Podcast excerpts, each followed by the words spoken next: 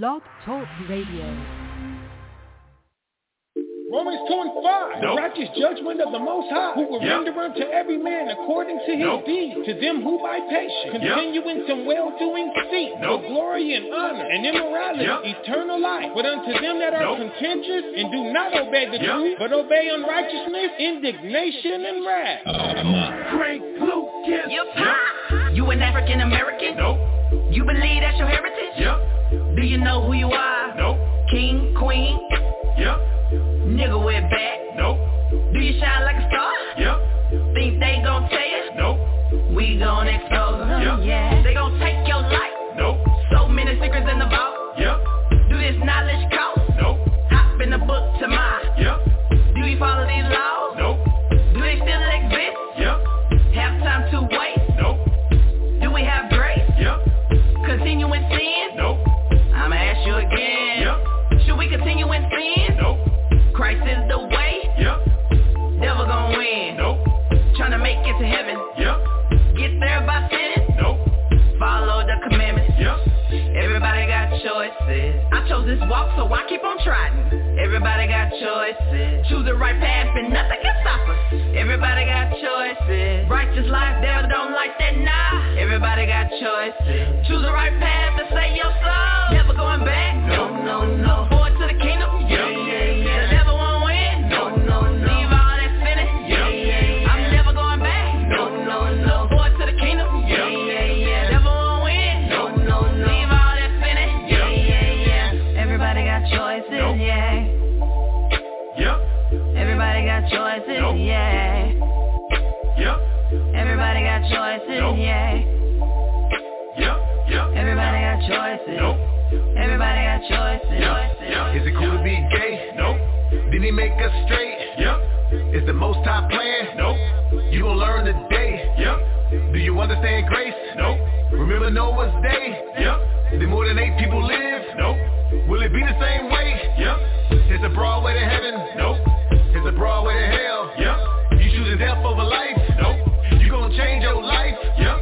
Do you love these streets? Nope. Do you see police? Yep. Get shut down? Nope. You remember Mike Brown? Yep. You ever read your Bible? Nope. You wanna know your tribe? Yep. You know you more than a slave? Nope. Don't you wanna be saved? Yep. You ever been baptized? Nope. Wanna get in that water? Yep. Ever confess your sins? Nope. Ready to lift your hands? Yep. Amen. Everybody got choices. I chose this walk, so I keep on trotting. Everybody got choices. Choose the right path and nothing can stop us. Everybody got choices. Righteous life, devil don't like that, nah. Everybody got choices. Choose the right path to save your soul. Never going back. No, no, no. Forward to the kingdom. Yeah, yeah, yeah. The devil won't win. No, no, no. Leave all that sinning. Yeah, yeah, yeah. I'm never going back. No, no, no. Forward to the kingdom. Yeah, yeah, yeah. The devil won't win. No, no, no. Leave all that sinning. Yeah, yeah, yeah. Who's like to choose from? You have to choose one. Who you gonna choose the most? I or Satan? To choose, who's like to choose from? You got to choose one. Who you gonna choose? Who you gonna choose? Should I live a simple life? Nope. Should I repent and be baptized? Yep. Will Amalek ever be nice? Nope. Was our Savior crucified? Yep. Does this world love the Most High? Nope. Is the wicked gonna burn? Yep. Will Esau rule forever? Nope. Will we ever get our turn? To choose from, you got to choose one. Who you gonna choose the most? I or Satan? Who's like to choose from? You got to choose one. Who you gonna choose? Who you gonna choose? Got to choose. All right, all right, all right. You're gonna learn today. All right, all right, all right. You're going to learn today. All right, all right, all right, all right. Shalom, good morning. No, you're not making a mistake. No, you're, you're, you're, you, you've tuned in to, to I S B K Bible Talk. It is Tuesday. And, yes, I know you're used to hearing the wonderful couple, the, the, the husband and wife team of, of Tazifa and Hathodiah. But today um, uh, the brother had to work on the plantation, because we are still under the curses of Deuteronomy chapter twenty-eight, waiting for the arrival of our Lord and Savior Jesus Christ to finally save the nation of Israel uh, this very last captivity uh, that we have to endure.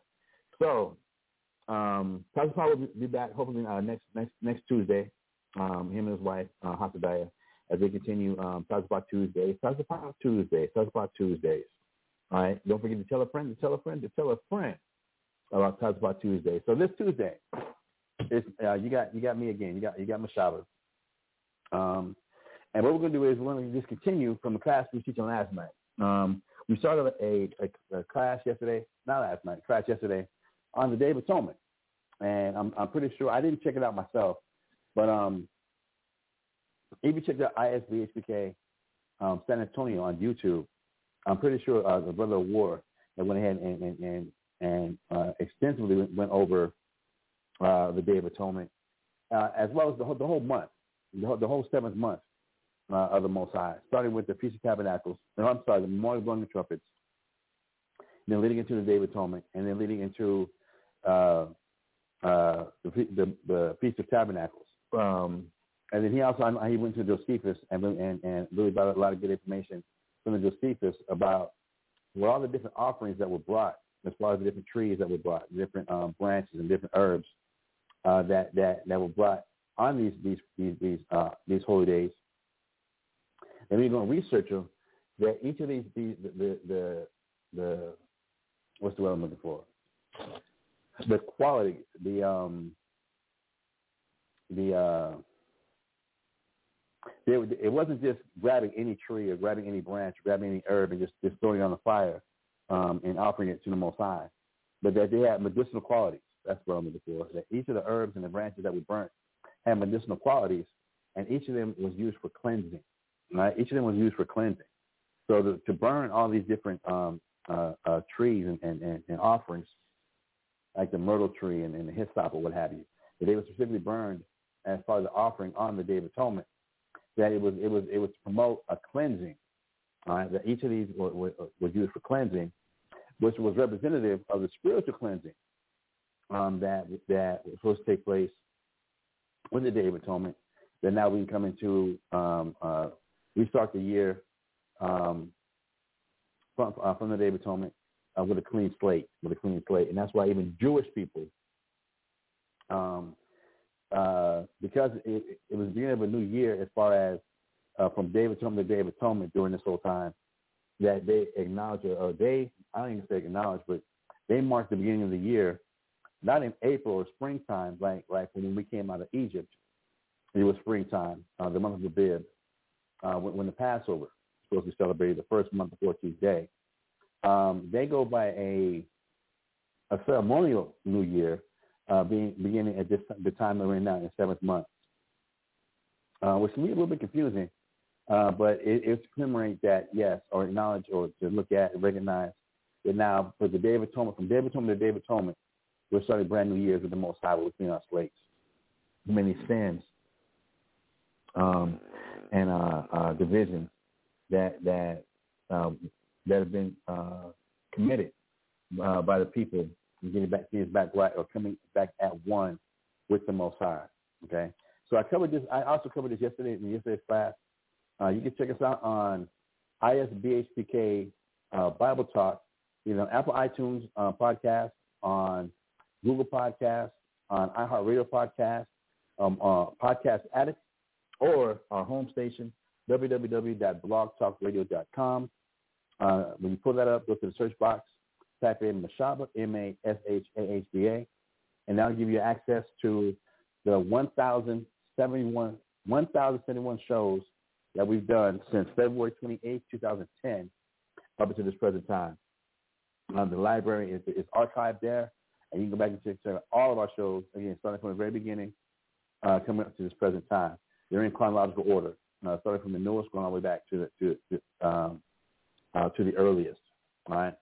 So with that, I'm going to do a little recap from yesterday. Um, remind everybody, um, check out I S B H B K dot com. Tonight is the Sabbath. Let me say that also. Tonight, tonight is sundown. Wherever you might be at, um, wherever you might be residing, tonight is sundown is uh, the beginning of the Day of Atonement. And as we're going to get into some of the scriptures today, the Day of Atonement is a fast, right? A, a fast being Uh, we don't eat anything or drink anything for a whole twenty-four hour period um, as a way of afflicting our souls. And that's one of the things I'm going to get into to, uh, today, uh, right here as, as we get started, and showing that it, it is a fast, right, um, and the purpose of it. Then we'll take things a little, uh, a little further about doing those things that please the Most High and, and resisting our flesh, resisting our, our, our desires, resisting our cravings um, in order to please the Most High, and that if we took this one day, the Day of Atonement, to resist our cravings, our lusts, our desires for one day, and we didn't give, we didn't feed our bodies, our, our carnal bodies, our physical bodies, any food for one day, and we used discipline to resist uh, the urge, um, the desire, the the lust to want to eat, even to eat or drink, as a show of, of humility uh, to the Most High, as a show of love to the Most High, that He would forgive our sins for the, for, for the, and for the, from year to year. And this is your first time participating in the Day of Atonement. Again, not taking away from Christ being our atonement, but if this is your first time and going through the rituals of the Day of Atonement, um, this is a way, again, again, another clean slate with the Most High, another clean slate, spiritually uh, clean slate with the Most High, in that you're able to practice and, and, and put it in, in, into practice discipline.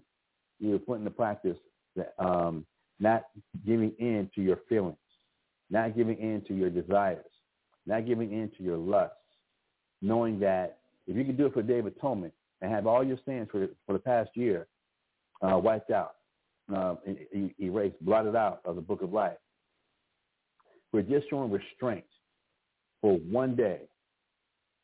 That now this is something that can be repeated over and over again, so that we don't have to give in to our lusts, our desires, our our our our, our, our, our um, wants, our covetousness, our enviousness, uh, our envies that we that that, that we have, uh, giving in to our feelings. That just because I feel a certain way, I'm a, now I'm a slave to my feelings. I'm a prisoner to my feelings.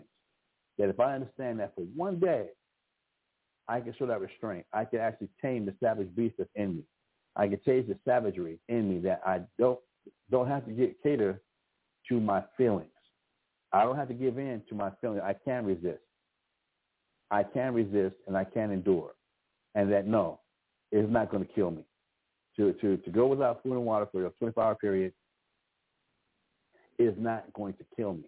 And in recognition of that, that if I can do that for one day, understanding that just the one day God requires, I, I resist eating, I resist drinking for one day. That now this practice, I can practice at any time. That this practice I can use at any time, not to give into my feelings. So with that, brothers and sisters, uh, let's go ahead and jump into it. Uh, let's go to Leviticus, back to Leviticus chapter twenty-three, and uh, I'll be doing my, the reading today. Uh, going back to Leviticus chapter twenty-three, and I'm going to start at verse twenty-six again. Now we're going to read Leviticus chapter twenty, twenty-three, verse twenty-six through thirty-two. Uh, please please uh, join along. Uh, read along in your Bibles. But I'm starting from Leviticus chapter twenty-three, verse twenty-six.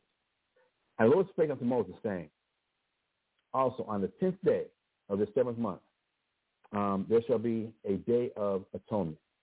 There shall be a holy convocation unto you, and ye shall afflict your souls, and offer an offering made by fire unto the Lord.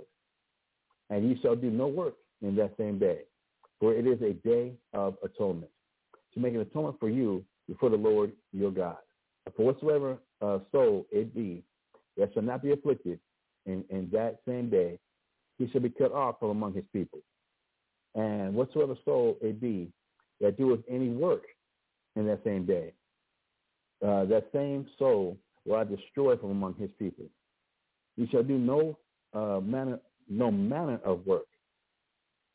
It shall be a statute forever throughout your generations in all your dwellings. Um, verse thirty-two, it shall be unto you a Sabbath of rest, and you shall afflict your souls uh, in the ninth day of the month uh, at even. From even unto even shall shall you um, celebrate your Sabbath. There's a lot in there. Right? There's, there's a lot in there. And we just go through this a little bit. But one thing I want to bring attention to is that it kept saying, afflict your soul. In this passage that we just read, it, it did, did you notice how it kept saying, you shall afflict your soul, you shall afflict your soul, you shall afflict your soul? And I, I, I don't want to go through the, everything yesterday because I, I, I want to make sure I, I get on top of this. For, let me slow down. I want to get on top of this for today, uh, that tonight at sunset is, is, is the Sabbath. Um, I would like to read this, though, from the Smith Bible Dictionary, all right? I would like to read this now from the Smith Bible Dictionary. And, again, you go online and and, and uh, go to a web browser, whether it's on your phone, laptop, tablet, um, desktop, wherever you might be at. Um, uh, do, uh, uh, uh, you type into the, into the uh, uh, search box, um, Smith Bible Dictionary, uh, put the semicolons, and then put Day of Atonement. And you'll be able to pull up exactly what I'm reading. Um, it's probably going to be on either Bible Hub or uh, Blue Letter, Blue Letter Bible. We'll, we'll, we'll be able to pull it up. Um, but I'm going to the Smith Bible Dictionary. I'm going to read the defini- definition from the Smith Bible Dictionary about the Day of Atonement. All right. So it says, the Day of Atonement, or Atonement, the day of. Atonement, the day of. Number one, the great day of of national humiliation, and the only one commanded uh, in the Mosaic Law, uh, cease, cease fast. Um, this mode is is observance. Excuse me, this mode of observance is described in Leviticus chapter sixteen. The conduct of the people is emphatically enjoined in Leviticus chapter twenty-three, verses twenty-six to thirty-two. Now we're going, we might touch on this today. The day the we have a feast from Leviticus chapter twenty-three. All the all the feasts the Lord gave the, the children of Israel, except for Purim and Hanukkah. And for some people, uh, you go to the uh, uh, uh, uh, Nicanor and Simon uh, from the Apocrypha. But I think it's some of the other feasts um, uh, that we as Hebrew Israelites do, do acknowledge. Uh, but Leviticus chapter sixteen, we're going to read that. If we might touch on it today, we might not. Um, I'm not. I'm not. I'm not. I'm not. I don't think we are going to.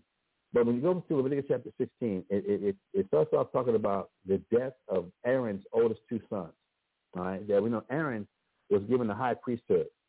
All right, Aaron, Aaron and his lineage were going to be the high priest uh, dedicated uh, to the Most High. That, that they they didn't get a land inheritance like the rest of the twelve tribes got, but that their inheritance was going to be that they were going to be the servants or the high priest to the Most High. That and that once a year, the high priest would offer the, the sacrifices uh, and the prayers to the Most High to cleanse the nation of Israel for their sins for the whole entire year on a national level, okay?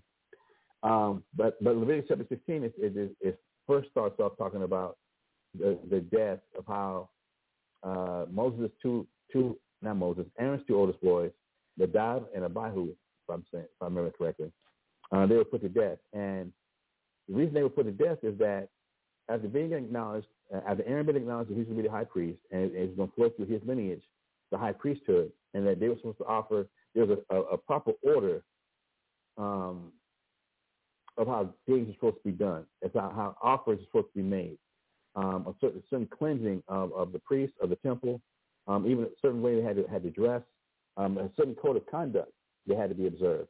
They couldn't drink any wine. They could not be under, under the influence of anything when they were serving in this office. It, it was something to be taken very, very seriously, uh, very grave, very, very, um, uh, no playing around, that you were actually going to step into the Holy of Holies where the Most High's presence was going to be at once a year. And that when we go into that, I can't go into it today because it's going to drag, drag it out too much, but for the high priest, the, the, their office, that once a year they would go into the Holy of Holies that no man could enter except the high priest once a year. If that high priest was in an altered mind state, if that high priest was not, uh, had not been cleansed or properly and was not in the right order, um, it tells you that when he would go into the Holy of Holies, that he, he literally would have to have a, a rope tied around his foot. And if he wasn't of a pure mind, of a pure spirit, Um, and going in now to offer up and ask the Most High to forgive the sins of the nation of Israel for the entire year, if he was unclean in any type of, of fashion, um, and, and his mind was in an altered state from drinking, drugs, whatever it might be, that he dropped dead.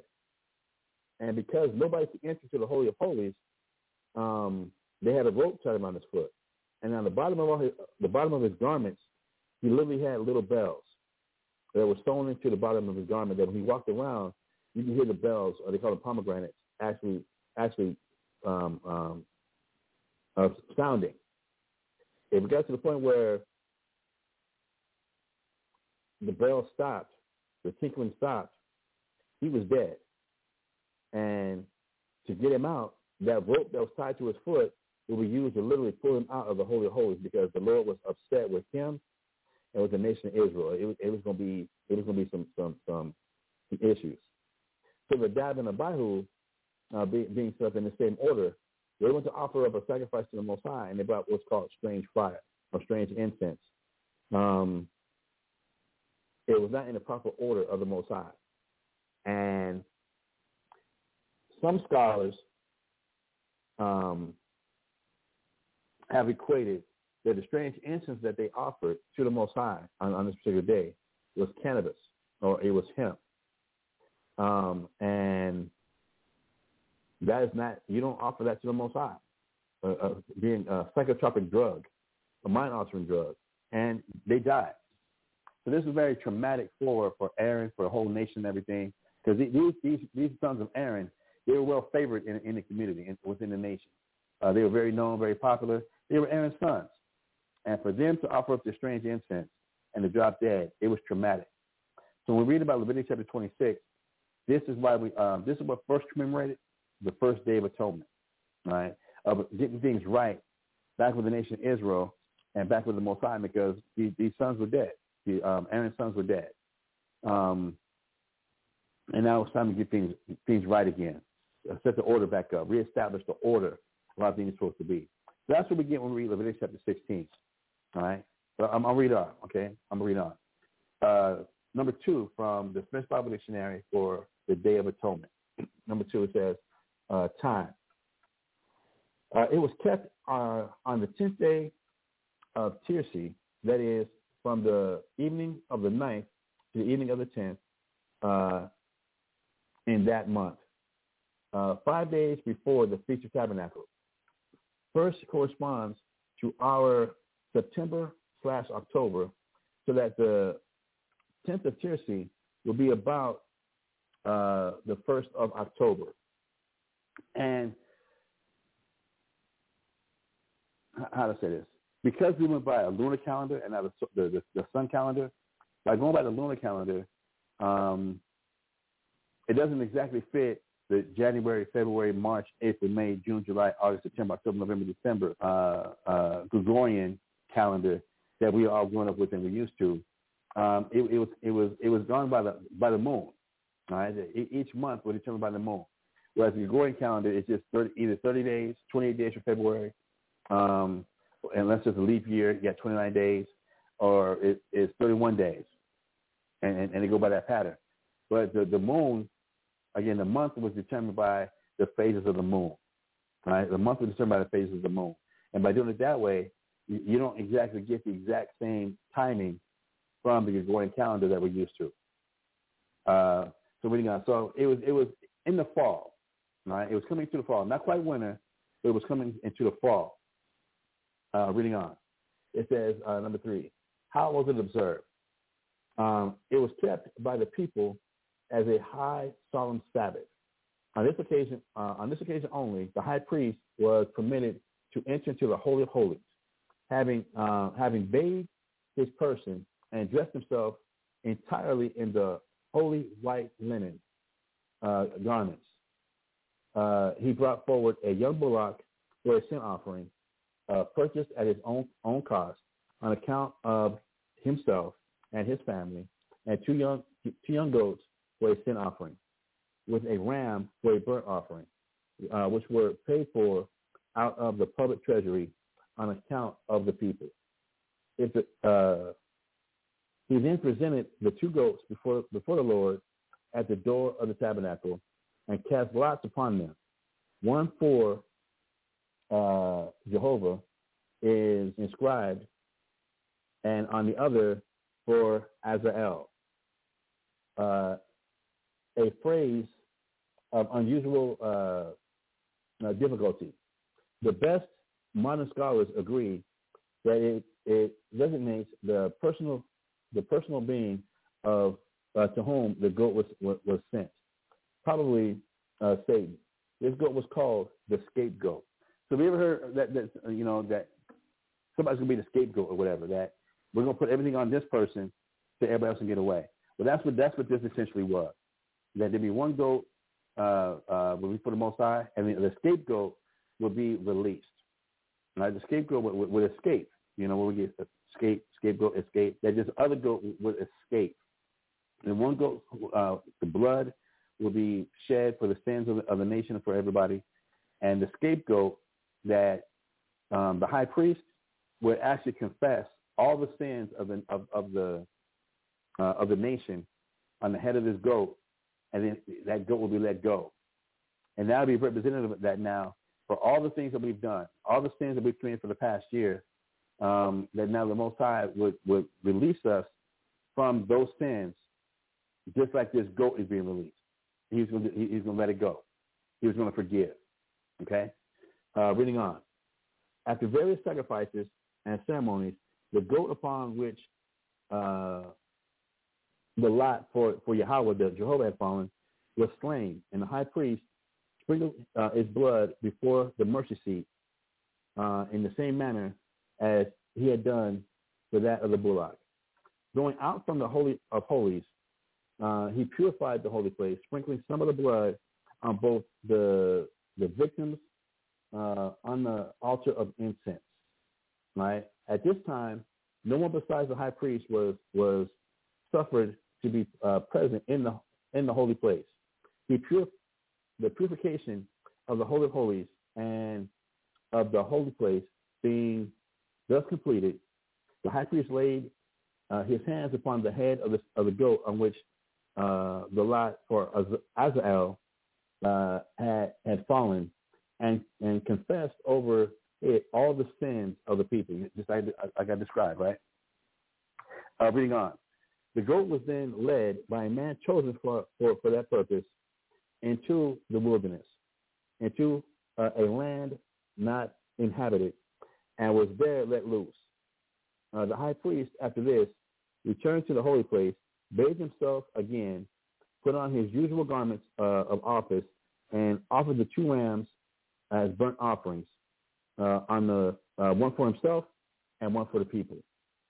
Uh, the significance now of, of, of all this, what, what does it signify? And again, I'm still reading from the, the Smith Bible Dictionary about the, the atonement, the Day of Atonement, right? The significance. Uh, in considering the meaning of the particular uh, rites of the day, there points um, three points appear to be of a very distinctive character. Number one, the white garments of the high priest. Number two, his entrance into the Holy of Holies. And number three, the scapegoat. So these are the three significant things to be observed. How he wore white garments, the high priest wore white garments, um, his entrance into the Holy of Holies, into that place where the Most High, his presence was at, Um, and the scapegoat. These are the three significant things. Okay, the writer of the, the writer of the Epistle to the Hebrews in Hebrews chapter nine, verse seven to twenty-five, teaches us uh, to apply the first two uh, particulars. The high priest himself, with his with his person, cleansed and dressed in white garments, was the best outward type which a living man could present in his own person. So he's presenting the, his, his, he's presenting the best of himself. And remember, the, the white represents righteousness, and the white garments represents uh, righteousness. So he's presenting himself pure, all right, um, clean and pure. Reading on, it says um, of his own person, of that pure and holy one who was to purify his people and to cleanse them from their sins, right?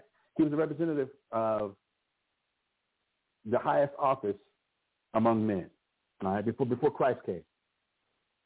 By representing the, let me, let me, let me but, res, but respecting the, the meaning of the scapegoat, we have no such, um, no such light to guide us and the subject is one of great great doubt and difficulty. It has been generally considered that it was dismissed to signify the carrying away of the sins of the people, as it were, out of the sight of, of the Most High. If we keep in, in view that the two goats are spoken of as parts of one and one uh, and the same sin offering, we shall not have much difficulty in seeing that they from they form together but one symbolical expression. The slain goat setting forth the act of sacrifice and giving up his, his own life for others to the Most High, and the goat which, which carried off carried off its load of sin for complete removal, signifying the cleansing uh, influence of faith in that sacrifice. Okay, so again, just going through the Smith Bible Dictionary, but again, uh, the, the the Day of Atonement, that there was these rituals that we did do, that the, that the Israelites did do. They had a meaning to all of them, all right? And they, they, it was very important to us. This this was very something that was very, very, very um, uh, near and dear and, and, and, and observed by the Israelites. This we're going to clean slate with the, with the with the Father, uh, all before you know uh, Christ came. But because we still didn't get it, it was necessary for Christ to come and, and offer himself as a sacrifice. Uh, reading on uh, from the uh, and we did we did the, the definition of atonement. Um, Let me get this here. The last verse we read yesterday in dealing with uh, this fast, or dealing with, with uh, how does a person afflict their soul? How does a person afflict their soul? Um, the way we afflict our soul biblically is by fasting. All right? The way that, that the Bible describes how we're supposed to afflict our souls, Like what, like from Leviticus chapter twenty-three, verse twenty-six to thirty-two, it kept saying, afflict your soul, afflict your soul, afflict your soul. He that doesn't afflict himself is going to be cut off, that you have to afflict your soul. Well, if we use the Bible to define the Bible, then we come to Psalms chapter thirty-five, verse thirteen. The book of Psalms now, chapter thirty-five, verse thirteen, it says, uh, but as for me, and this is David speaking, but as for me, uh, when they were sick, my clothing was sackcloth. I humbled my soul with fasting, and my prayer returned unto my own bosom. So David is telling us and showing us here that the way he humbled his soul was, was with fasting. Um, and when we came to James chapter four, verse six, um, and we did this yesterday, it says, but in James chapter four, verse six, it tells us how in us having a friendship with the world, that we've made ourselves the enemies of God. Because remember, brothers and sisters, I, I know there's a lot of information. I'm trying to slow down. I'm trying to bring it out as, as, as clear as possible. And I got so much information in my head. I know it's just bubbling, bubbling up. And I, I find myself speaking fast, and I, I know it's getting lost. So I'm trying. I'm trying to put a governor on myself. Okay. When we come back and we understand James chapter four, verses four through six, the Most High lets us know that He calls us adulterers, and he calls us adulteresses.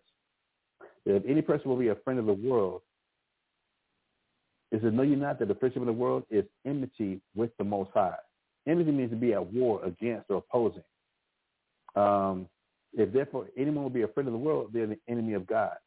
If we like the ways of the world, and we agree, and we participate and condone the ways of the world, then we are God's enemies. That, that means we're against God. Okay? For as much as, as in today's modern society, it's just promoted, it's a little thing. Um, um, uh, you can't judge nobody. Um, everybody should be able to free, be free to live their own life how they want to and whatever brings them happiness. And that is the general concept of the whole wide world right now. Whereas, remember, the Lord wanted his people to be separate. If you go and look up the word holy, and I, I've done a whole series on this, that, a whole, good Lord, four months series covering the word holy and, and what that really meant to the Most High. That holy means to be separate or set apart. That he wanted his people to be set apart. He wanted them to be, to borrow that two chains um, uh, lyric, different. He wanted his people to be different, separate, severed from the traditions, from the ways, from the customs, of how everybody else in the world did things. By the, by the Israelites, and he wanted the Israelites to be made in his image, to be sub- superior, above, to be the example of what it means to be godly, to be an example on earth, the walking physical examples on earth of how to be godly. When the, Is- when, when the Israelites joined in with how the rest of the world did things and how the rest of the world ate whatever foods they ate, whatever rituals they partook in, whatever uh, uh, philosophies um, that, that they understood uh, and, and applied, that by doing those things, that made us as Israelites the enemies of God. When our job and our duty was to, to follow God, obey God, and be his representatives or to be his ambassadors on earth for the rest of the world. When the Israelites failed to do that, we became God's enemy. We became God's enemy. So reading on James chapter four, verse six, that if we, or four and verse four, by being the friends of the world, we have made ourselves the enemies of God. Um, again, I've done a whole whole series on that. Please go to uh, uh, i heart radio dot com. Um, I, let me slow down. I'm sorry. Please go to I S B K Bible Talk on either Apple iTunes, on iHeartRadio podcast, on Google Podcasts, on Podcast Addicts, or w w w dot blog talk radio dot com. And just go through the, um, when you pull it up, uh, you'll see our latest three hundred episodes on uh, iHeartRadio, uh, iTunes, Apple Radio, uh, Google Podcasts. You'll see our past three hundred episodes, three hundred shows. If you go to w w w dot blog talk dot com, you'll see our last one thousand seventy shows that we've done. Just go back through it, and you'll see um, the series that I did concerning holy and what it means to be what it means to be holy, and I've covered that part extensively. Okay, it, it's like a uh, it took me like four months. I believe it's like a uh, it might be like a twelve part series that you can go and check out. It it goes deep. All right, that rabbit hole goes deep. They try to keep things together. Coming back now to James chapter four, verse six. It says that from when we made ourselves the friends of the world, we became God's enemies. But now we get to verse six of James chapter four. It says this, but he giveth more grace. But yes, we've done those actions that have made us God's enemies. We've done things and participated in things and applied things that for many of us, it was just the way it's just the thing, it's just the way it is. That it's just we were just following the way it is. From our family traditions, from um, our, our neighborhood traditions, from our, the friends that we've associated with, from the communities that we, we've grown up in, to the, the religions that we participated in, we didn't realize that we were making ourselves the enemies of God. We didn't realize that we was doing things one hundred eighty degrees contrary to how God actually wants things done. We didn't realize these things. So, so this is why now he says in James chapter four, verse six, that but he giveth more grace. Wherefore he saith, God resisteth the proud, but giveth grace unto the humble. When I go to the WordWeb Dictionary, all right, to the WordWeb Dictionary, and we look at the word, the definition for grace. So that, that, what, how, what, what grace is he giving? What does it mean to have grace? And I know everybody's kind of got their, their, their idea of what they think grace is, but I want to get some dictionary definitions so we can get more of a central unified understanding of what the word grace actually means. So from the WordWeb Dictionary, the definition of grace is a disposition of kindness and compassion, right? A disposition of kindness and compassion. So in James chapter four, verse six, when he says, but he, talking about the Most High, giveth more grace. The Most High will give a person um, the benefit of the doubt. The Most High is more willing to give a person, um, uh, to be kind to a person, and be compassionate with a person, he will give more grace. He'll give a person that. He says, but wherefore, uh, um, I'm sorry, also dealing with grace. When we go to Webster's eighteen twenty-eight Dictionary, um, definition number one, it says goodwill, kindness, disposition to oblige another. So the Most High will be willing to oblige us He's willing to give that disposition of kindness. He's willing to give that disposition of goodwill. Whereas we just read, we made ourselves his enemies by being a friend of the, of the ways of the world, uh, by being a friend of, of this world, in the traditions, in the customs, and and and when we get to the, some of the tradition and customs, it goes beyond just uh, listening to quote unquote devil music. It goes beyond just uh, looking at pornography. It goes beyond just uh, uh, uh, doing drugs. That a lot of everyday things that we do that we figure look at as common, as no big deal, as nothing to deal with religion, that it's just how I live, it's just how I do things, that uh, there's a lot of things that we do that are of the world, that have nothing to do with how God wants things done. A lot of things. So, knowing that we've made ourselves the enemies of the Most High, the Most High is willing to make things, give us this grace, give us uh, good favor, show us goodwill, show us kindness, and a disposition to oblige another. He's ready to oblige us. If what? Well, he says, wherefore, God resisteth the proud. Now, what does it mean to resist? All right? Literally, and again, this is from Webster's, literally, to stand against, to withstand. Hence, to act in opposition or to oppose. God will oppose you, a person. He resists the proud. All right? That person who, well, this is how I grew up. This is what I know. This is how I do things. I'm not going to change. I don't feel like it's, it's wrong for me to participate in this. I don't feel like it's wrong for me to do this. I don't feel it's wrong that other people do those type of things. I don't see what's wrong with it. So I'm not, I think you're wrong, and I'm actually going to stand up against you for for uh, imposing on people. Like, like one of the things in the world today is how um, the United States uh, uh, Supreme Court had made the ruling that uh, abortion is illegal, that uh, uh, abortion is wrong. And many people, and, and wanting to keep their, their opinions and keeping their thoughts that, well, it's a woman's body, she she has the right to choose. It's a woman's body, so she can, she can decide what she's going to do with her body. For, and, and, and they have, have, have made many protests about, about this type of subject. Brothers and sisters, remember, remember in the Ten Commandments that one of the Ten Commandments says, thou shalt not kill? That's the law of God. But now, because the way the world is like, no, it should be a woman's right to choose. If she's promiscuous, so what? Um, it's, it's her body. So it, it should, we shouldn't look at the fact that she should have uh, used some protection.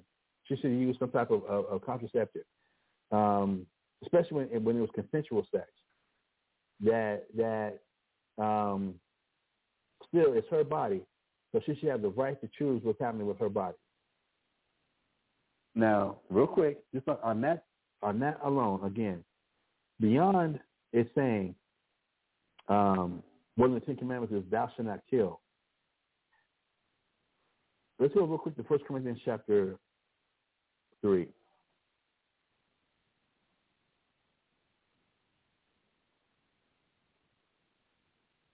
So let me do it like this.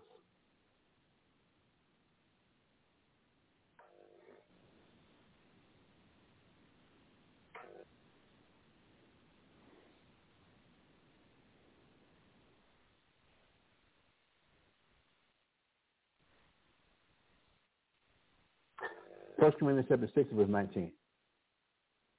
All right, First Corinthians chapter six and verse nineteen. Concerning this this, this, this worldly idea that is is my body, so I can do with it what I want. With, with that mindset, let's, let's let's hear what the Bible has to say. First Corinthians chapter six and verse nineteen. What? Know ye not that your body is the temple of the Holy of, of the Holy Ghost, which is which is in you, which you have of God, and ye are not your own. That God actually gave us these bodies. God allowed the life to enter into our body, whether from when our parents, whoever they might be, um, had sex, and, and the body was formed, and he put the life inside the body. That it's all on him, that we are not, we don't own ourselves. contrary to what the world says.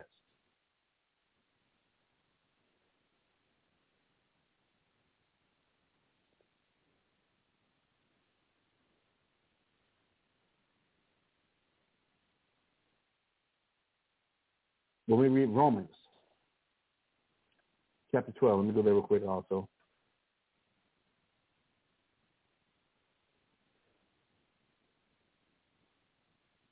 And then we get back on topic.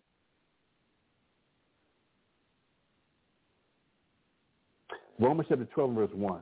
It says, I beseech you, brethren, I beseech you, therefore, brethren, by the mercies of God, that you present your bodies a living sacrifice, holy, acceptable unto God, which is your reasonable service. That we're supposed to present our bodies holy, as a living sacrifice, holy, acceptable to God, which is our reasonable service. Verse two, and be not conformed to this world, uh, but be ye transformed by the renewing of your mind, that ye may prove Uh, that prove what is that good and acceptable and perfect will of God. So this idea that it's my body so I can do it what I want. No, God had, had designed us for his purpose, for, for his will. So to have this mentality that, no, you can do with your body what you want. It's your body. So if you want to get tattoos, if you want to change the sex of it, if you want to um, do whatever, you're allowed to do that. And for people that, that hold on to that that type of opinion, that I can do what I want, I can do what makes me happy, I can do what I feel, what I like, that makes us at war with God. To where it says God resists the proud. He literally, uh, he stands against. He withstands. Um, he acts in opposition to the proud. But he gives grace to the humble. Again, the difference to the humble is to those who are made low, those who are abased. Those who are rendered meek and submissive, penitent. Those who submit to God's will, submit to how God wants things done. God will give grace to that person. God will give grace to those people that submit to his will, that make the choice. Like I said, everybody's got choices, right? Who makes the choice to submit to God's will? How do we humble ourselves? Well, like I said in Psalm chapter thirty-five verse thirteen, we humble our souls with fasting. All right? We humble our souls with fasting. When we go to um, the International Standard Bible Encyclopedia, and y'all can look this up also. The International Standard Bible Encyclopedia. All right? Now I'm looking up fast and fasting from the International Standard Bible Encyclopedia. I'm just going to read the very first, first couple of lines. Fast or fasting. It says fast or fasting um, means to afflict the soul or self. An example, practice denial. This is from the International Standard Bible Encyclopedia, a biblical encyclopedia. It's telling you the purpose of a fast, or what a fast is, is to what? Afflict the soul or self. An example, to practice self-denial. So, how do we humble our soul or afflict our souls? By having a fast. And that's what starts tonight at sunset. From Tuesday, Tuesday night sundown tonight until Wednesday sundown tomorrow, we're, we're supposed to humble or afflict our souls. And the way we do that is with a fast. Right, the way we do that is with a fast. When we go to Webster's eighteen twenty-eight Dictionary, Webster's eighteen twenty-eight Dictionary, again, look up the word fast.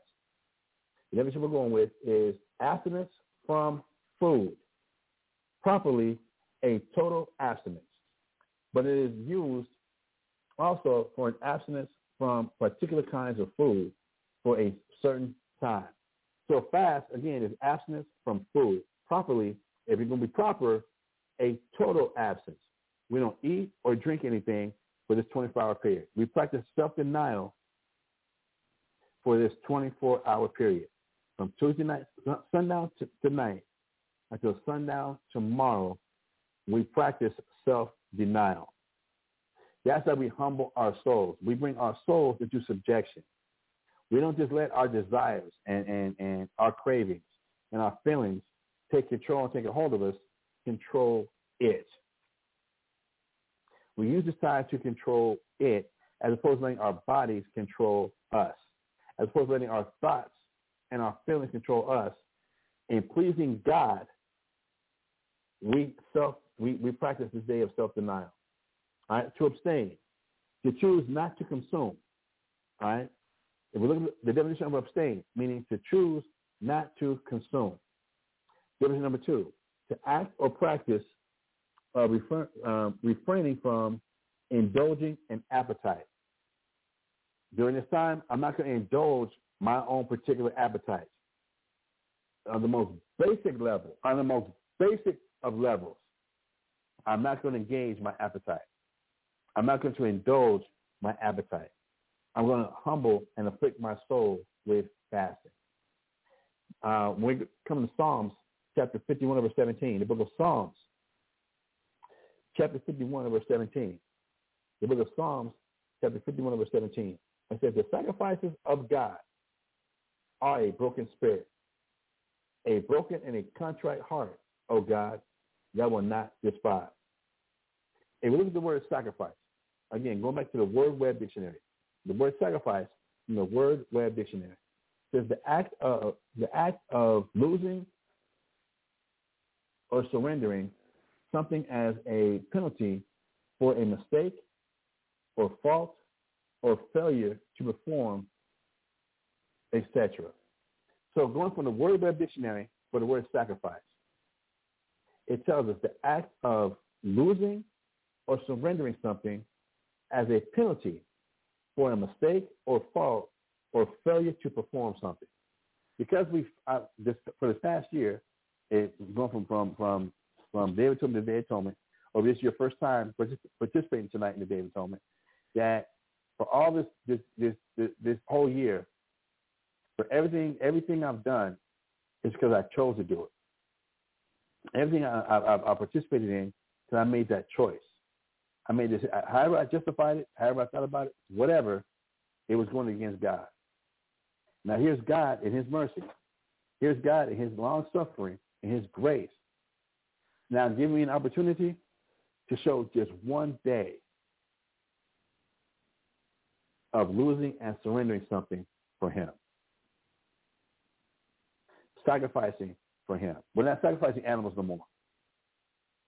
We're not sacrificing the sheep and the goats and the bullocks. No. Now I'm sacrificing my desires. For one day, I'm sacrificing my appetite.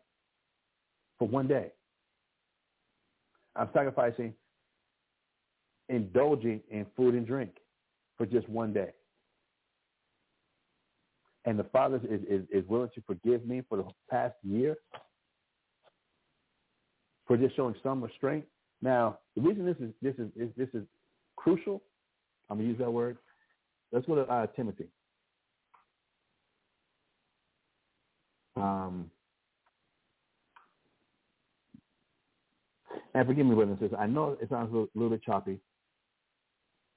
Uh, that's because again, I'm having to do all my reading, and which is not a problem because brother brother Gabar Kawar had, had had some business to take care of uh, today also. But and having to do all the reading and then still trying to make sure I'm, I'm aligning the scriptures and aligning the, the, the explanations properly. So I'm a little bit, I'm a little bit hesitant. Hopefully, that's not um, uh, distracting, so distracting from the, uh, taking away from the class. But why is it showing some self-restraint, some self-discipline, uh, sacrificing? Why is that so important for us? Going to First Timothy chapter four verse one. First Timothy chapter four verse one. First Timothy chapter four, verse one. It says, now the Spirit speaks expressly, that in the latter times some shall depart from the faith, giving heed to seducing spirits and doctrines of men. Oh, I'm sorry, I'm sorry. That's not it. Um, it's Second Timothy. I'm sorry. It's Second Timothy chapter three, verse one. Second Timothy, he's making a correction. Second Timothy chapter three, verse one. And it reads, this know also, that in the last days, perilous times shall come. What's going to make these days perilous? Especially in these times we're living in before Christ is about to make his return.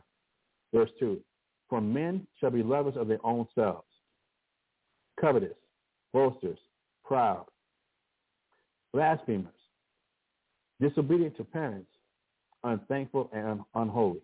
We definitely know we're in these last days now, because each of us is given an example of each one of these things that was just listed that we've experienced and we, we and witnessed presently. All right? Reading on, though, verse three, it says, without natural affection, truth breakers, breakers, false accusers, incontinent, fierce, despisers of those that are good. What does the word incontinent mean? Let's look this up. As I'm pulling up my, my computer, let me enlarge the font. Let's go to Second Timothy, back to Second Timothy chapter three. And I thank everybody for their patience as, as you're tuning in and trying to keep up with all my jumping around. I do appreciate it. Uh, thank you. And I'm trying to bring this out as clear as possible. I, I really am.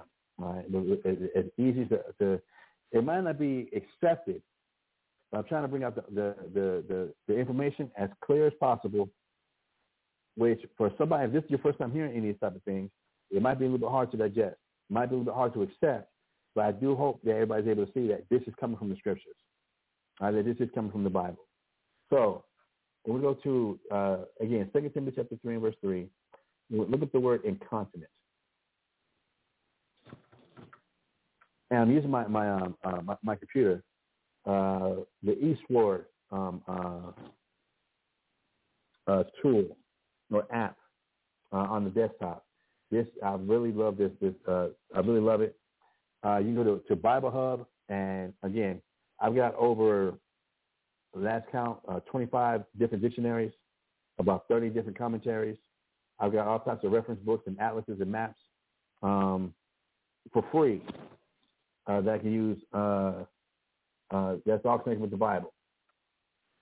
So when we come to the word incontinent from the Webster's eighteen twenty-eight Dictionary, the word incontinent from the Webster's eighteen twenty-eight Dictionary, it says, Uh, incontinent is from the Latin word incontinence, in, in, in, in meaning not restraining the passions or appetites, particularly the sexual appetite, indulging lust without restraint, or in violation of law, unchaste or lewd.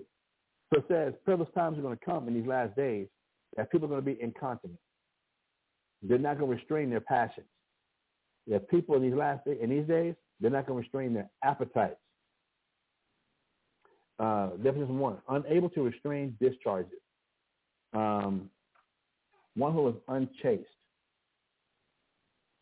Um, if we look, consider incontinent, the word incontinent, which goes with, goes with the word incontinence. What's another name for adult diapers? Why, why do people have to wear adult diapers? A person is, is, is put in a position where they have to wear adult diapers. And I'm not mocking. I'm not making fun of.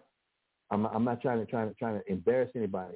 But they have to wear adult diapers because they're unable. They're losing the ability to control their their bodily functions. That's even why a baby has got to wear a diaper. From a baby having to wear a diaper to an adult having to wear a diaper, it's the point where they can they cannot control their bodily action, their bodily their, their bodily function. So it's necessary they have to wear an adult diaper. Just give an example of incontinence. And I'm saying that only people that wear adult diapers are incontinent. I'm using it as an example of incontinent that they've lost control of their bodies.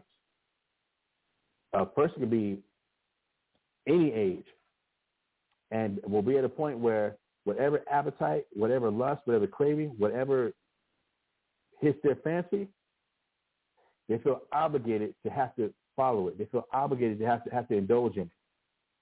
They feel, feel obligated. I got to do it. I feel it. I, that's just what I feel. Uh, you know, to repeat, parents even ask kids like, "Why? Why'd you do that?" Or you might ask a, a criminal, "Okay, why'd you do that?" And like, I, I, I, I, I don't know. I, I, I thought this came over me. I just had to. I, I, I, I had to. I had no self-control. And if, on top of the alcohol, on top of uh, weed, drugs, cigarettes, um, um, Xanax, uh, uh, uh, um, drugs, period, that now I got no self-control. And this, it said, this is being given to us as a prophecy that these are going to be some of the signs for, for us to look at and recognize that we're in the last days, that people will have no self-control.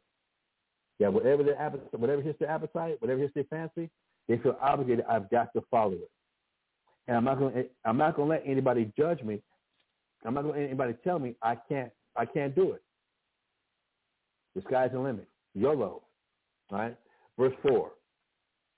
Going back now to Second Timothy chapter three verse four. Going back now to Second Timothy chapter three verse four.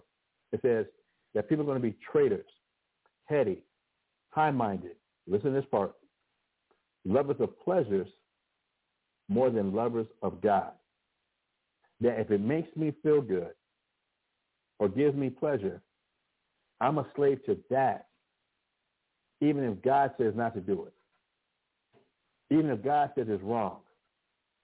That p- people in these last days are going to be so given to loving pleasure, whatever pleases them, whatever they feel like doing, as opposed to now being lovers of God.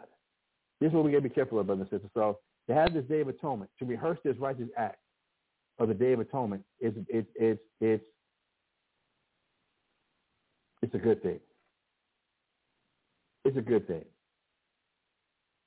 And then from participating in the Day of Atonement for, for the past thirty-something years, to see how savage my body is, that just to be told I can't eat for twenty-four hours, and to, and and just because I'm told no, the fight that my body puts up just for saying no. There's many times, brothers and sisters, when, when I was in the military, I was I was and I was in this knowledge when I was in the military. There were a lot of times that I, I might go without eating. That it's, it's common. You might just get so busy that how many times have you have you caught yourself saying, "Man, I, I forgot to eat." That you were so busy into in, into whatever you had going on at work, just whatever was going on, you literally forgot to eat, and it didn't kill you. As you sit lay in the bed, you're like, "You, you know what? Yeah, I'm just thinking about it. I forgot to eat today." Just because your mind was so focused and, and, and, and dedicated to what it is you were doing, you literally forgot to eat. So, and I know many of us have experienced things like that, to go through those type of things. But now, when it gets to the point now, now I'm being told no. And just because now I'm being told no, you start to see how the mind starts to play tricks on you. You start to see how the mind is like, no, no, I, I the, the, the savagery, The, the the Hulk smash, the the hangry. You start seeing how that really starts to come out to where you want to indulge in what you want to indulge in. You want to eat what you want to eat. That all of a sudden now, I'm gonna tell you, every every Day of Atonement, you smell fast food restaurants from miles away, distinctly. You can smell. You don't need the Krispy Kreme, the the, the the light, uh, the uh, uh, uh, Krispy Kreme. Come on, you can smell it. You can smell it, right? Oh, my God. And then as you're driving down the street, you just happen to notice, you didn't realize just how many restaurants there are. Okay, you knew there was an Arby's here. You knew there was a McDonald's over here. You knew there was Subway over here. But where did that Mexican restaurant come from? Where did that Chinese food? When, when, when, when did that pop up?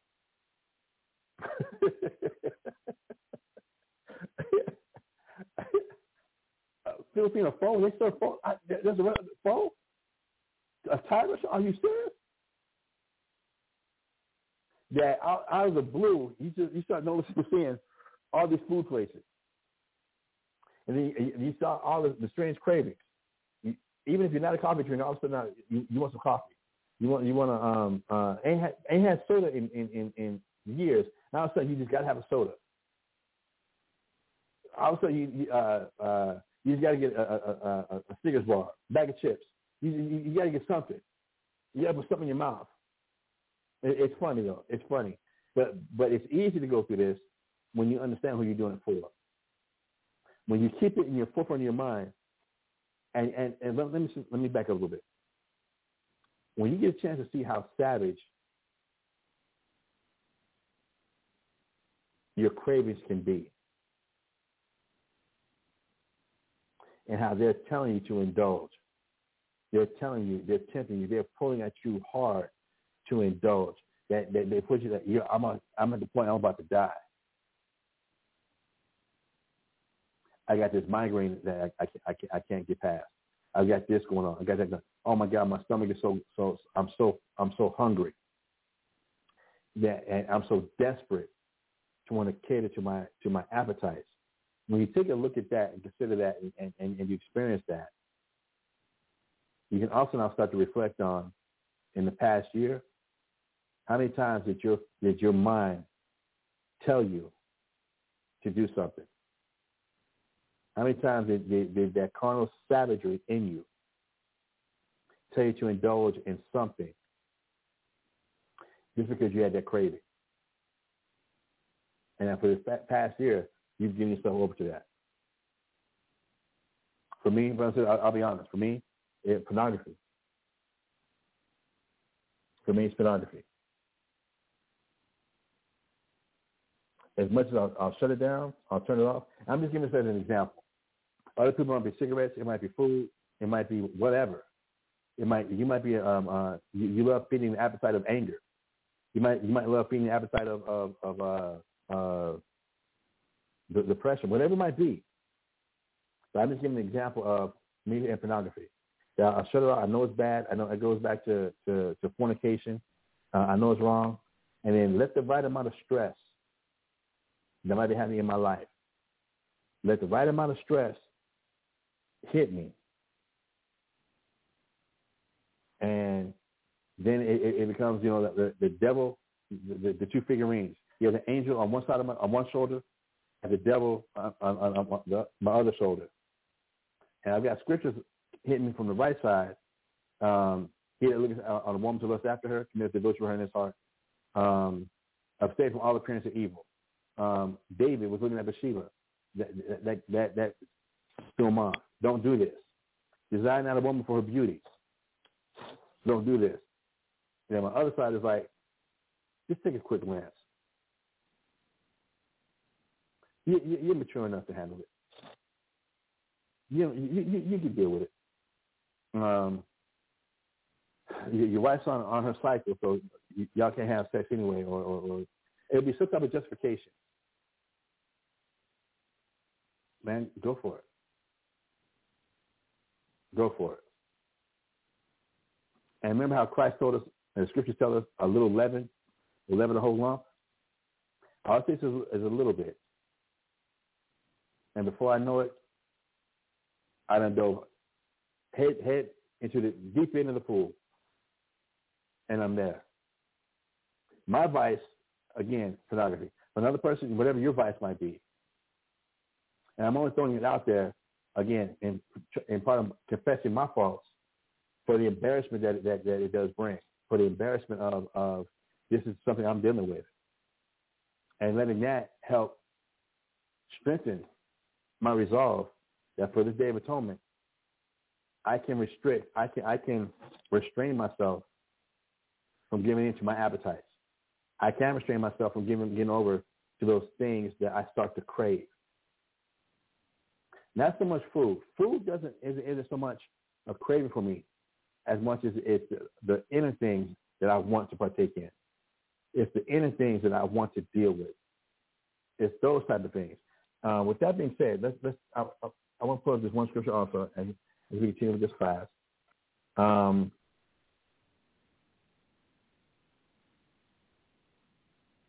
Come on, come on, come on, come on. All right. And it doesn't just be the pornography. It, it, it can also be um, uh, streaming services. Um, Hulu, um, Amazon Prime, Netflix. Um, we got the damn Roku on, on, on our T V here, and um, uh, in the, uh, on our T Vs here. Uh, on, on the internet, uh, I got I got a, a free streaming service to where I can damn near watch anything for free. Uh, and before you know it, it, For, for all the hours I could be studying, for I know it, it's, it's been several hours of me just on a streaming service, watching shows I've already watched, watching movies I've already watched. I'm just, I'm, I'm, I'm, I'm in them. Uh,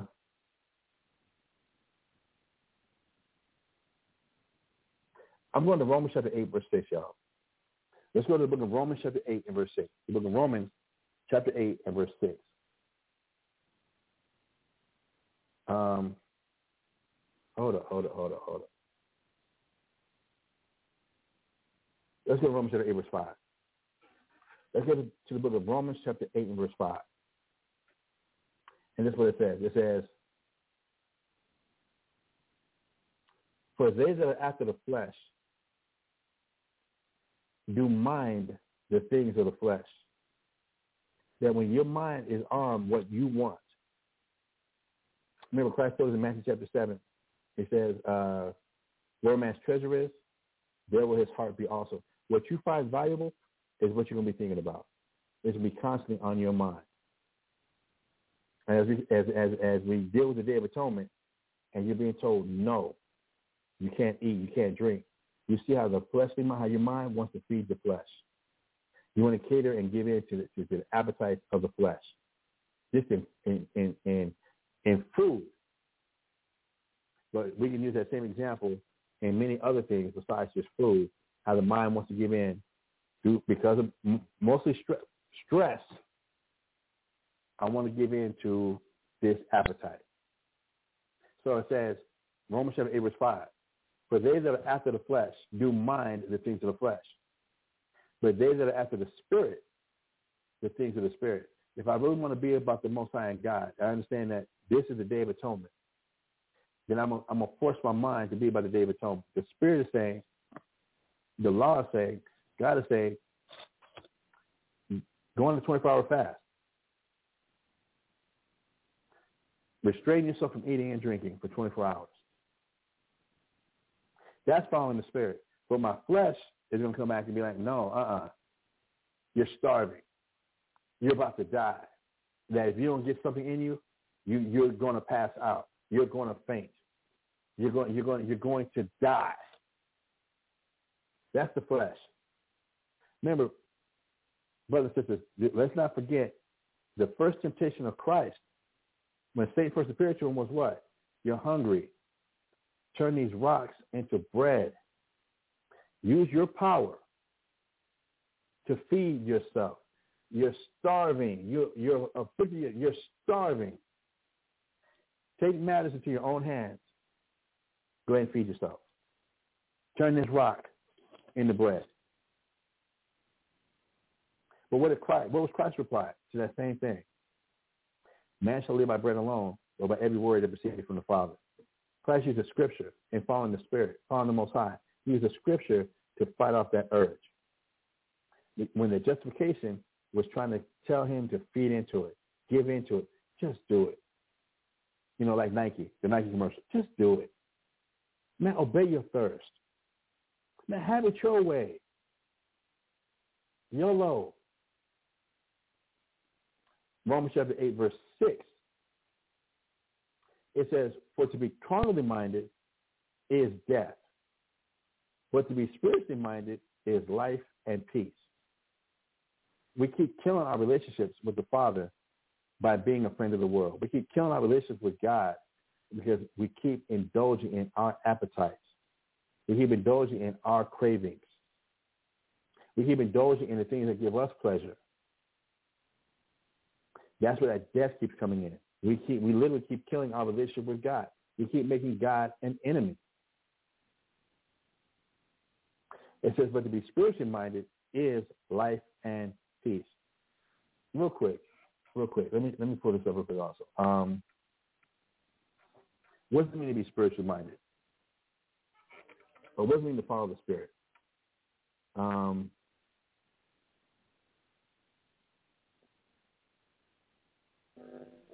let's go to, holding this here.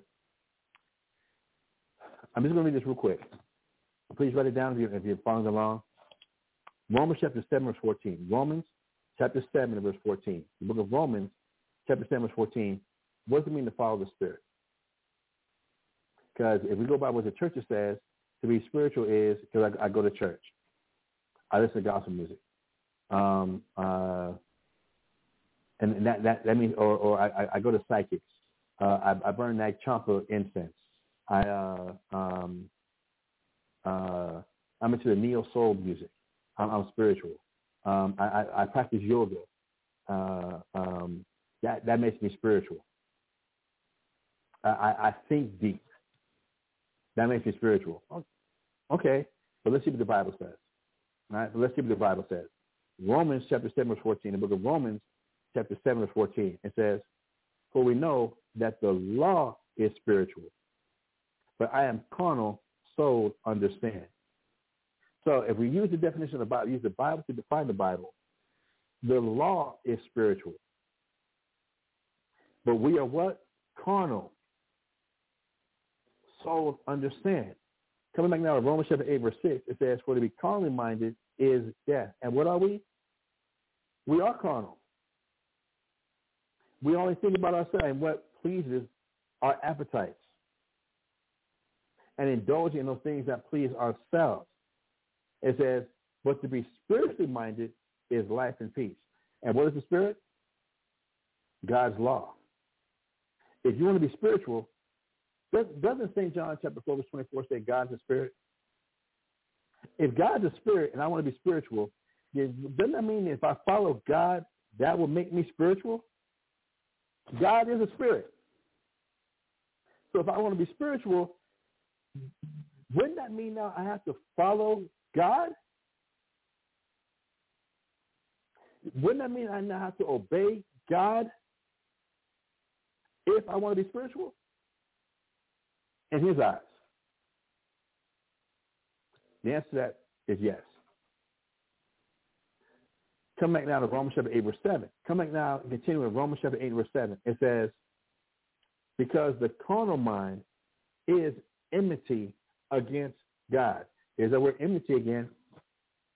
Maybe y'all, he told us that to be a friend of the world is, is uh, we're at enmity with God. We're, we, we're at a, a war with God. We are against God to be a friend of this world, to give ourselves over to the appetites and the things and the customs and the ways of this world. Even if it's not, again, the, the drug use, if not smoking cigarettes, don't drink, but you give yourself over to your own opinion. You feed on your own thoughts and your own mind.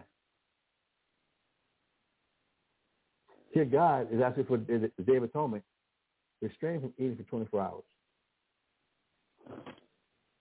Don't eat or drink for twenty-four hours. But the difficulty of it is this right here, Romans chapter eight, verse seven. "Because the carnal mind is enmity against God, for it is not subject to the law of God, neither indeed can be." Because We be I, I would be sold to my own flesh and my own mind, my own appetites, and what I want and what pleases me, and my own opinion. That is what has me against God. Because now I'm not subject to the law of God. I'm not going to follow God's law. And this is the purpose of the Day of Atonement, for us to get a chance to see just how rebellious and how wild and how carnal, how savage, how beastly we really are. That just to be told no, we literally turn into the Tasmanian devils. To be told no, the Hulk comes out. "Don't make me angry. You won't let me when I'm angry." That I'm about to, that, that we about to turn up. Y'all about to make me lose my mind up in here, up in here, that I can't obey what comes to my mind. I can't do what I want, when I want, how I want, but I'm grown. And just be told no.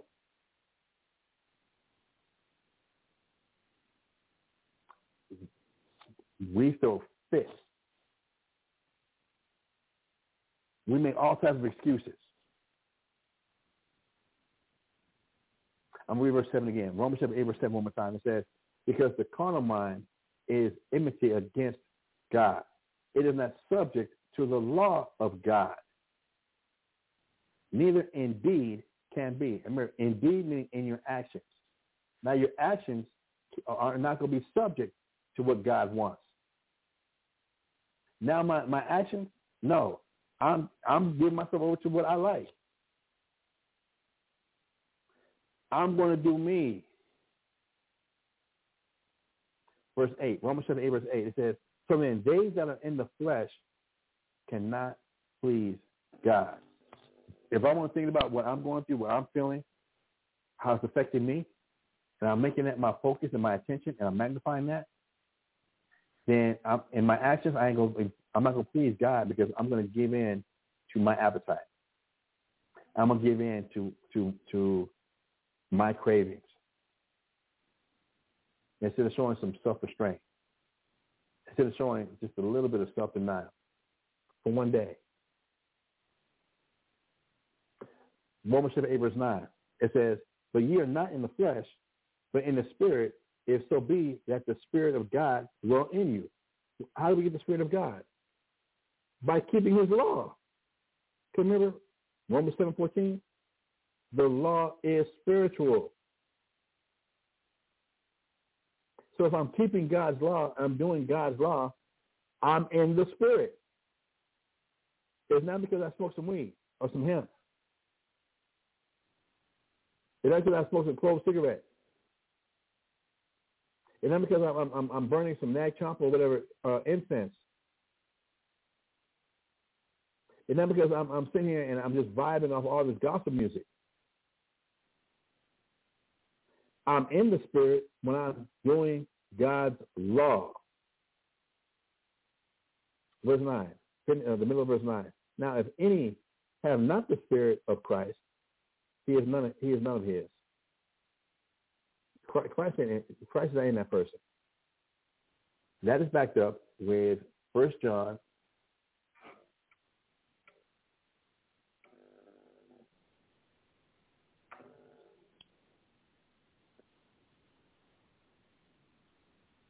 Let me pull it up here.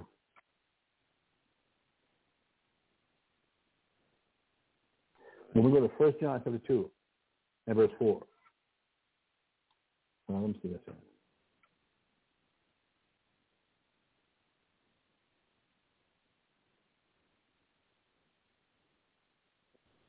First John chapter two.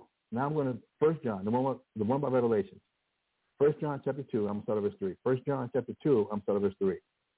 And it says, "Hereby we do know that we know Him if we keep His commandments." If we keep God's commandments, then Christ is with us.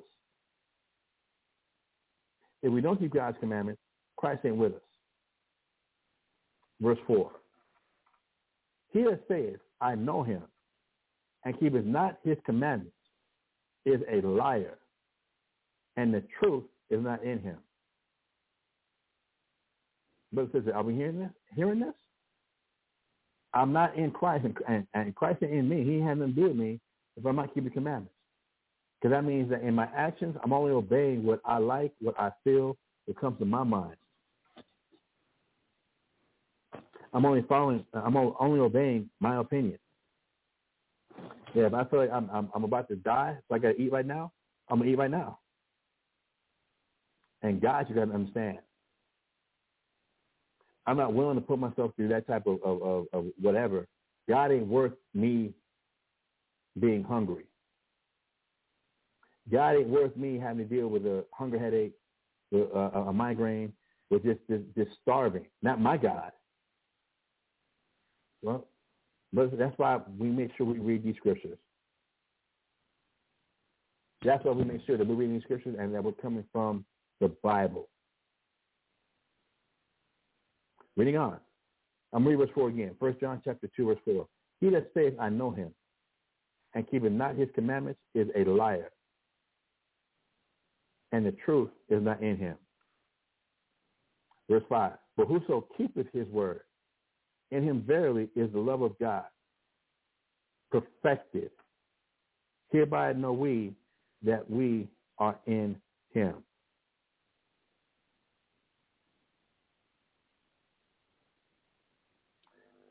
Verse six. He that saith, he abideth in him, ought himself also to walk, so to walk, even as he walked. If you're in Christ and Christ is in you, then shouldn't you be doing the same thing as Christ did? But if I'm carnally minded, I'm only thinking about my appetites. I'm only thinking about what what what what, what pleases me. And every thought, every notion that comes up, comes to my mind, I, I, I'm going to follow it. Remember this, brothers and sisters. Um, let's go to, let me pull that up real quick. Um,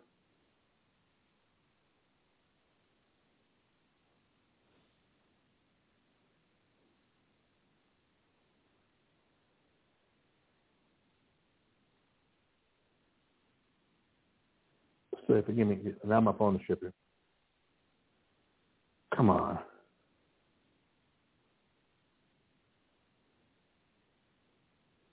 Let's go to Second Corinthians chapter ten. Let's go to the book of Second Corinthians chapter ten, New Testament. Let's go to Second Corinthians chapter ten.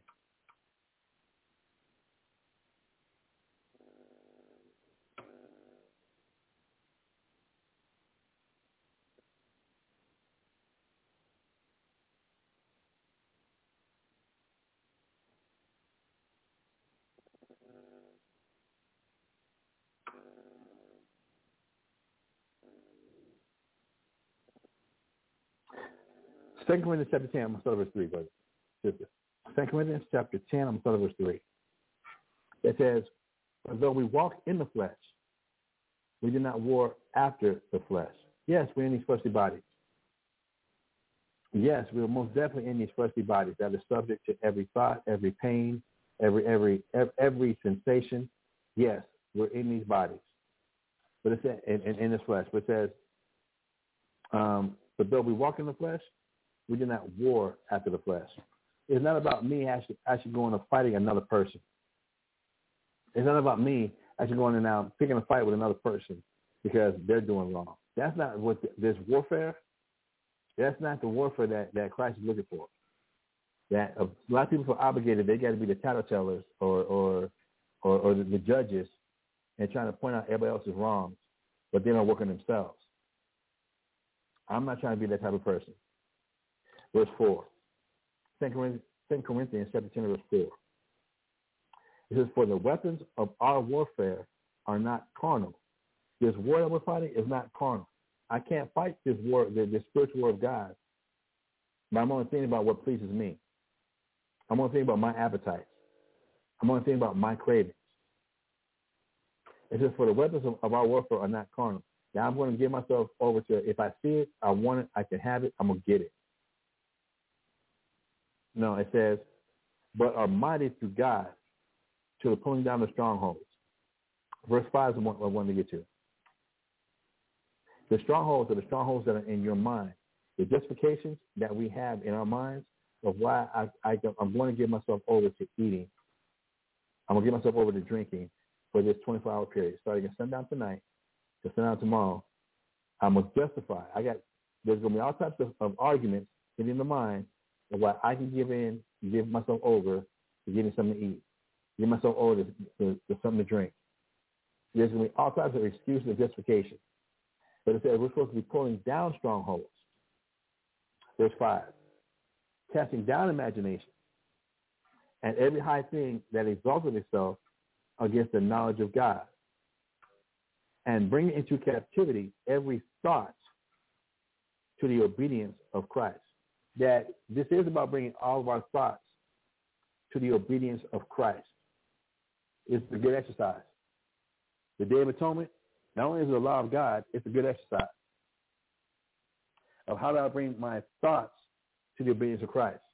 When the, my thoughts are betraying me and telling me, get something to eat, get something to drink. You're starving. But now I'm using scriptures. This is the only fast God requires. I'm supposed to afflict my soul. I'm supposed to humble my soul with fasting.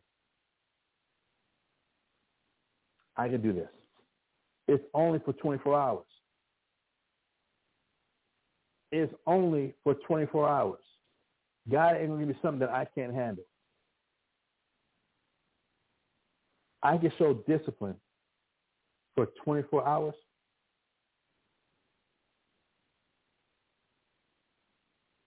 And it's pleasing him.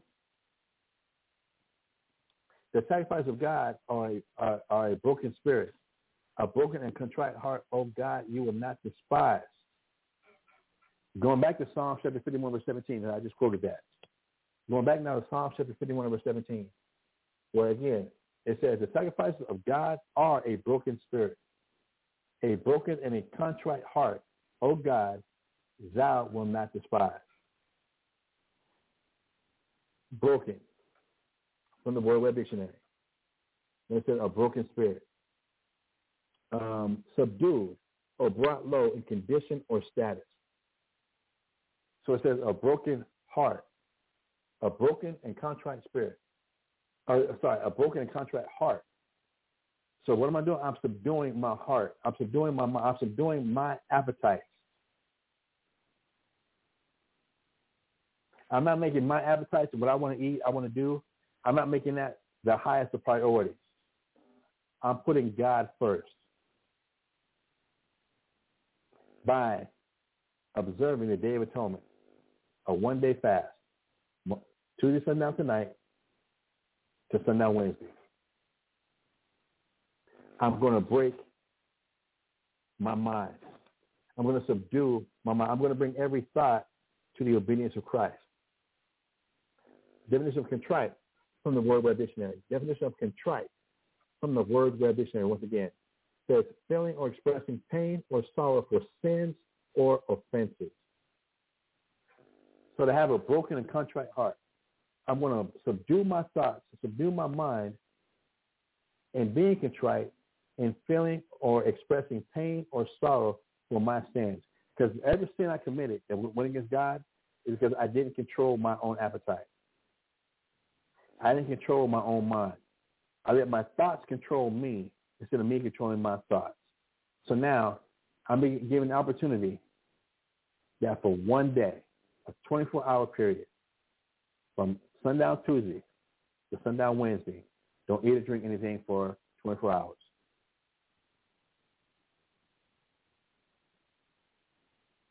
For God. That I'm not going to indulge my pleasures, my appetites, my passions for twenty-four hours. Because for the past year, all I've done is whenever I get a thought, if I get a thought of a passion or an appetite to be angry, if I get a thought or appetite to be envious, to be jealous,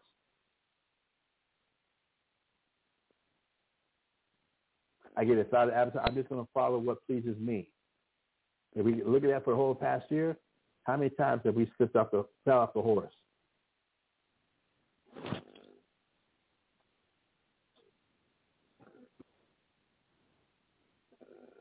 Lord knows I have.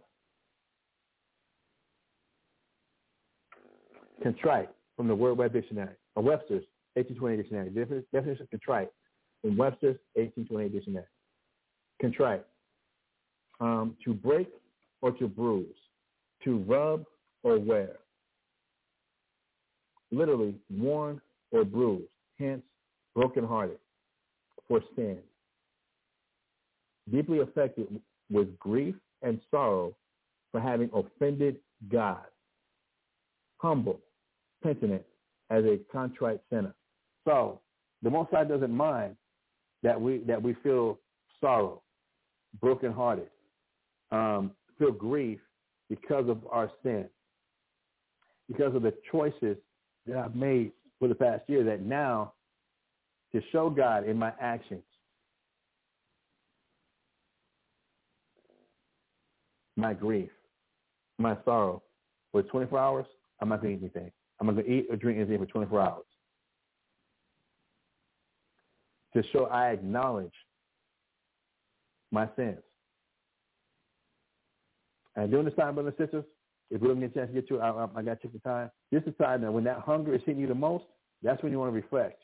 When that hunger, that thirst is hitting you hard, you want to reflect on how many times over the past year, whenever you get that feeling, whenever there's something you want to do, you give yourself over to it. That's the time that you really want to, this is the time in the twenty-four hours, the twenty-four hour fast. That's what you want to really put your attention and reflecting on.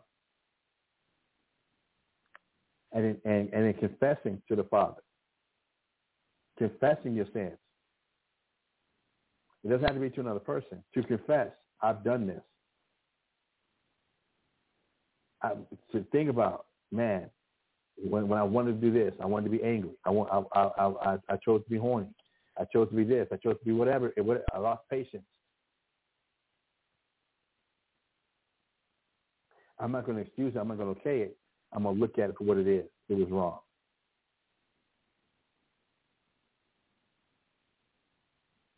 It was wrong.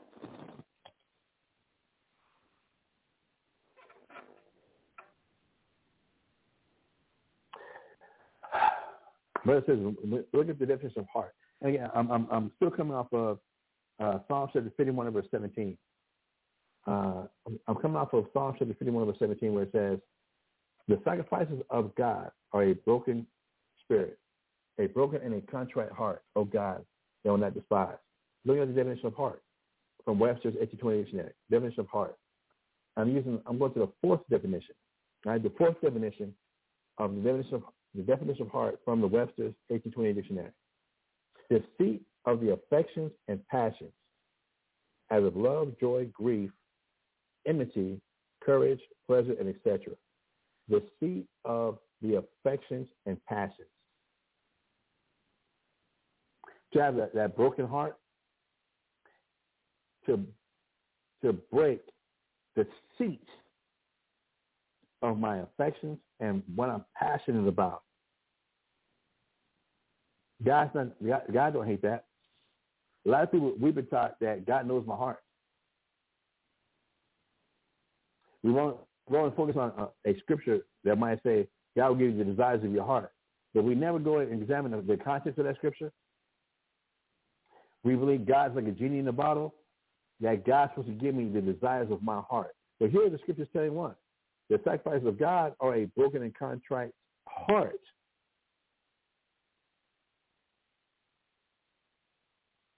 I'm breaking the seat of my affections. I'm breaking the seat of my passion. When we read definition, the seventh definition from Webster's eighteen twenty-eight for the word heart, it says the seat of the will, hence secret purposes, intentions, or designs. I'm breaking what? The seat of my will. I'm breaking that secret purposes, what motivates me. I'm breaking that for God. The intentions and or designs. I'm breaking these things for God, my intentions, my choices, my, my purposes for why I make the decision that I've made. I'm breaking that. Definition number ten, brothers and sisters. Definition number ten. All this from Webster's eighteen twenty Dictionary under the definition of heart. Definition number ten for the definition of heart I, I, as it applies to what we're going over right now. Secret thoughts, recesses of the mind. I'm breaking those things for God. And it just starts by what? A twenty-four hour fast. From sundown tonight to sundown tomorrow, I'm going on a, a, a, a, a food and water fast. I'm going to deny myself the twenty-four hours. Understanding that it can reach far deeper than just abstaining from food. But it starts there.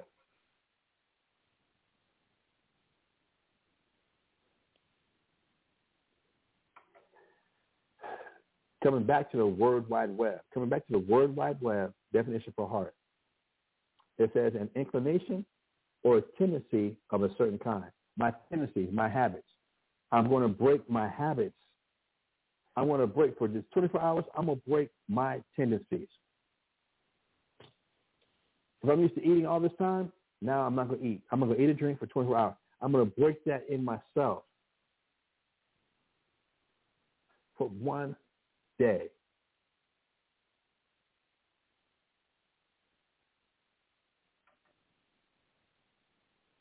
When we come to Jeremiah chapter seventeen and verse nine. When we come to Jeremiah chapter seventeen and verse nine, it reads as such. The heart is deceitful above all things and desperately wicked. Who can know it? So when a person is, it, when we're in these mindsets, I'm going to follow my heart. What does your heart tell you? What are you passionate about? What do you want? Jeremiah chapter seventeen verse nine tells us our hearts, what we're passionate about, what we like, what we want, what we're after,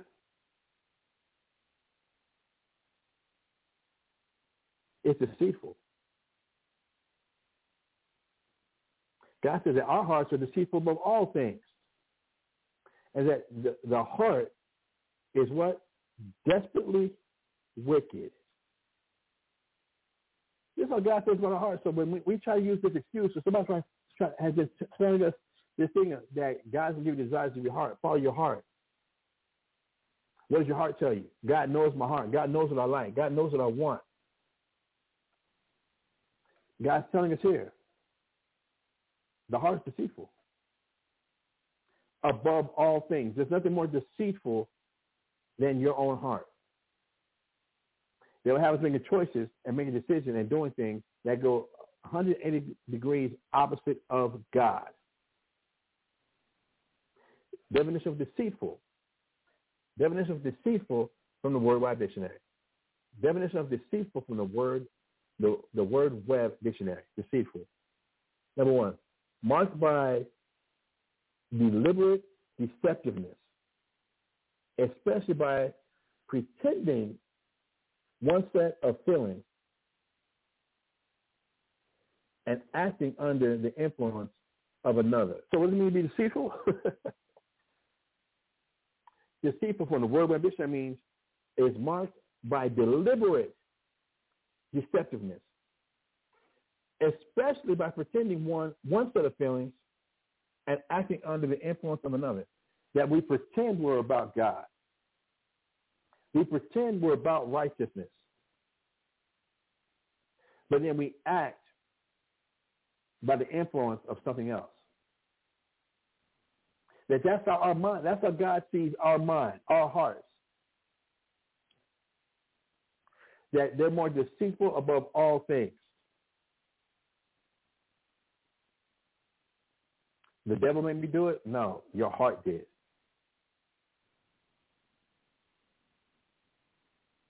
Because you wanted to. Let's get that. Uh, definition number two for deceitful. Intended to deceive. I got about two minutes left. Let's go to James. Once again.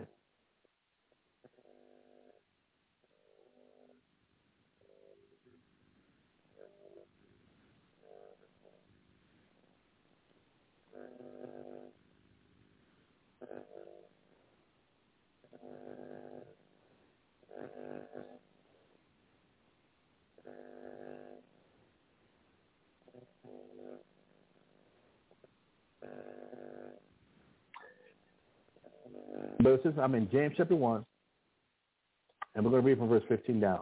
James chapter one, verse fifteen. Oh, no, no, no, no, no. There's a deal with the David Coleman. Um, James chapter one, verse twelve. I'm going to start at James chapter one. I used to start at fifteen, but I'm going to start at verse twelve now. As pertaining to now the David Coleman and this, this, this, this, this fast that God is, is, is setting forth for us. That, that he's setting forth.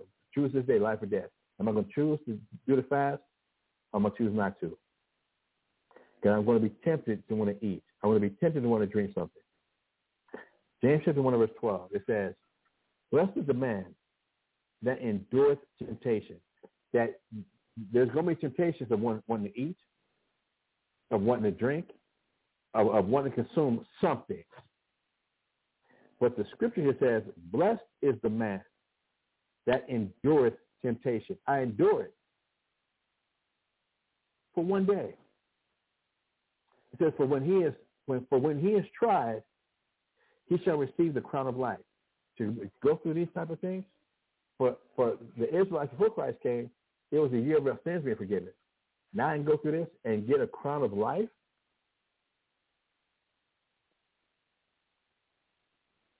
Remember, Christ asked the question, what will a man give in exchange for his soul?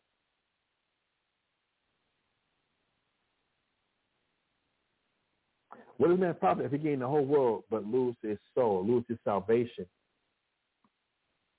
Because I can't stop following my own pleasures. I can't stop following whatever just comes to my mind. I've got no mental discipline at all.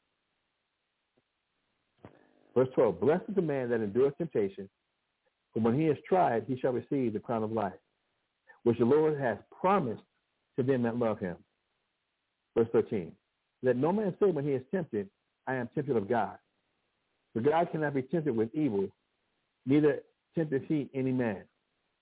Verse fourteen, but every man is tempted when he is drawn away of his own lust and enticed.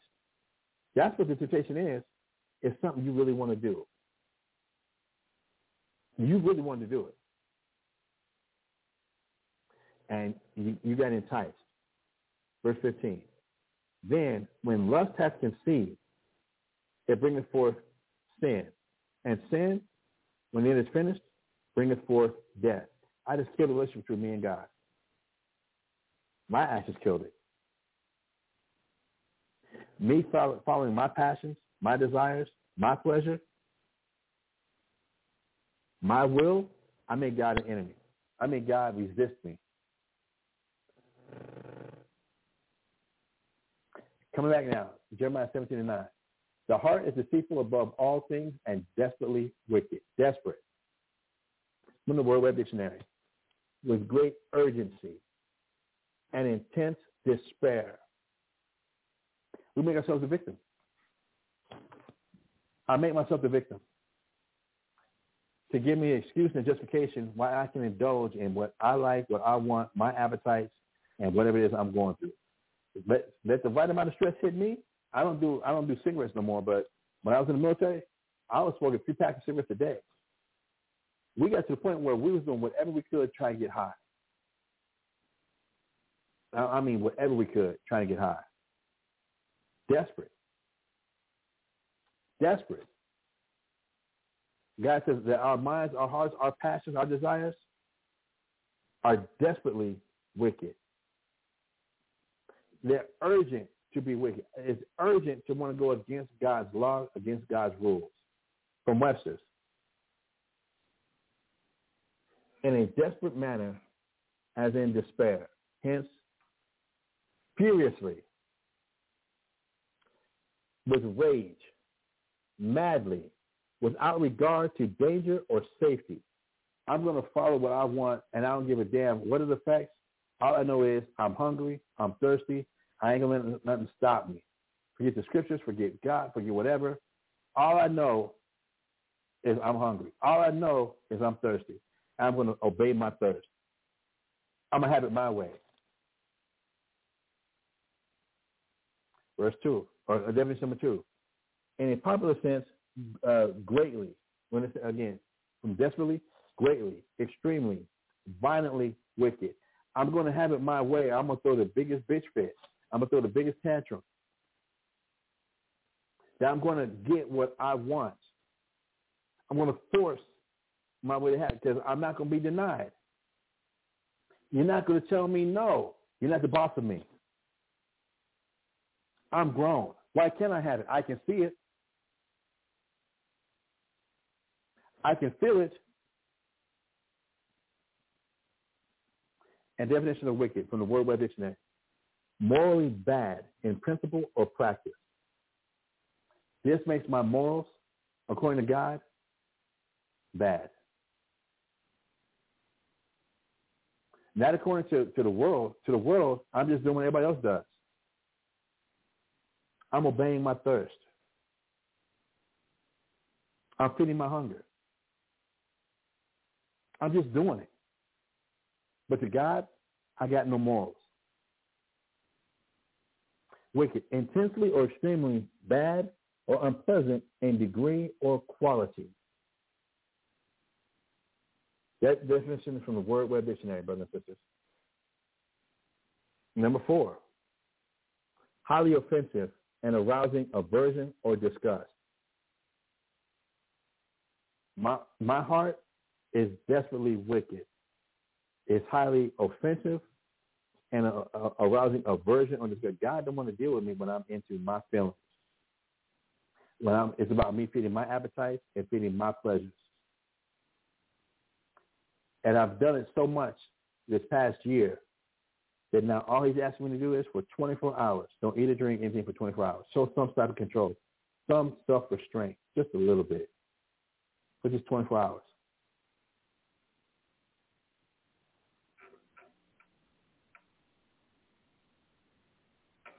When we go to Psalms, chapter sixty-nine and verse ten, the book of Psalms, chapter sixty-nine, sixty-nine and verse ten, it reads, when I wept and chastened my soul with fasting, that was to my reproach.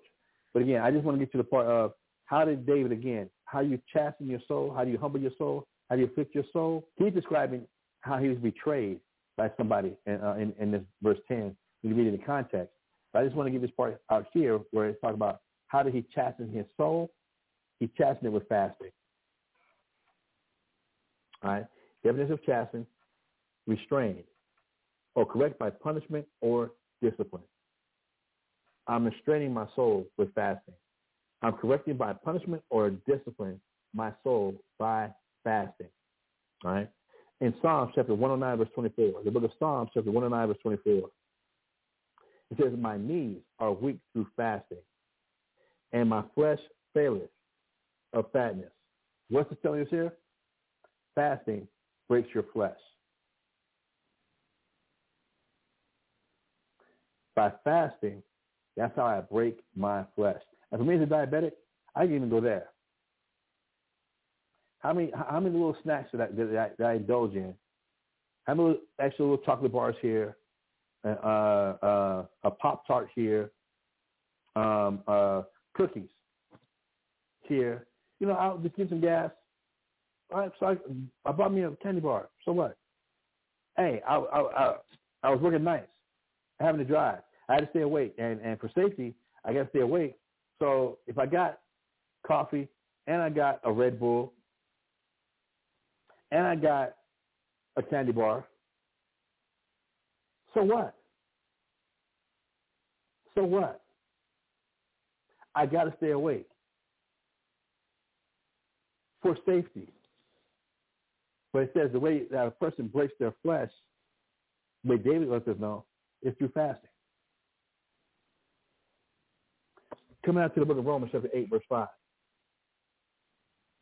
We did this. Uh, we, we we we went over this.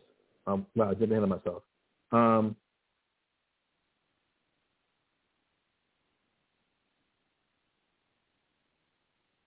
I'm going to leave it at that. All right? We, we come up on our, on our two hours. I'm going to leave it at that.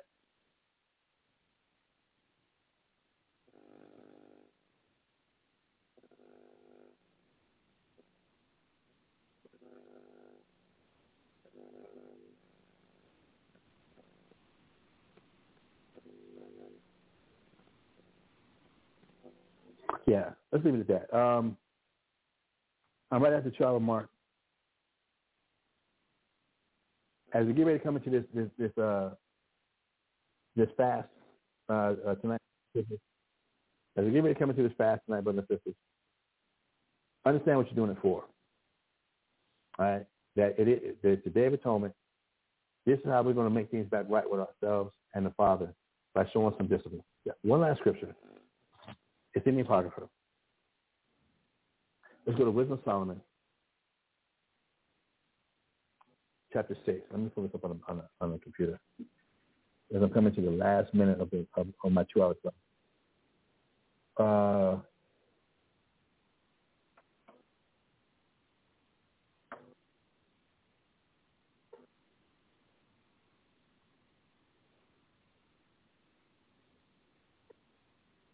Wisdom of Solomon, chapter six, and verse seventeen.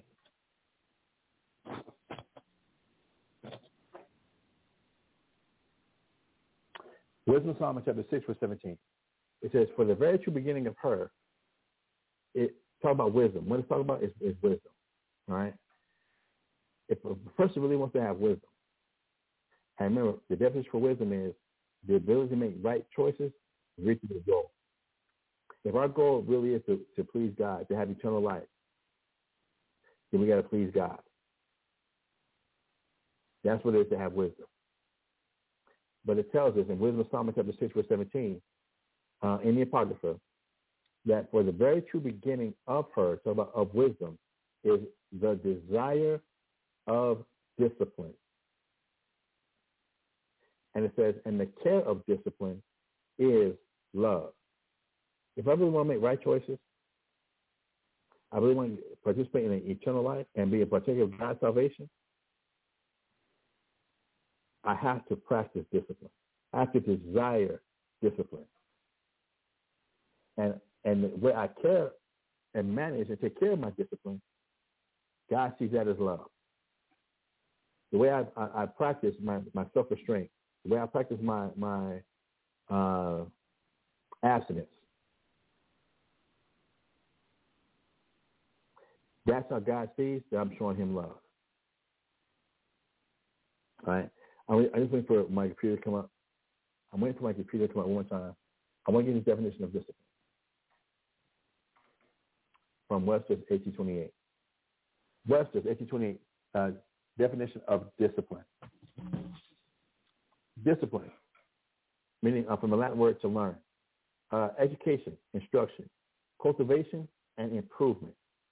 It says, and the care of discipline, the care of, of my education, the care of instructions, the care of cultivation um, and improvement, uh, comprehending instruction in arts, um, sciences, uh, correct sentiments, morals and manners, uh, and due uh, subordination to authority.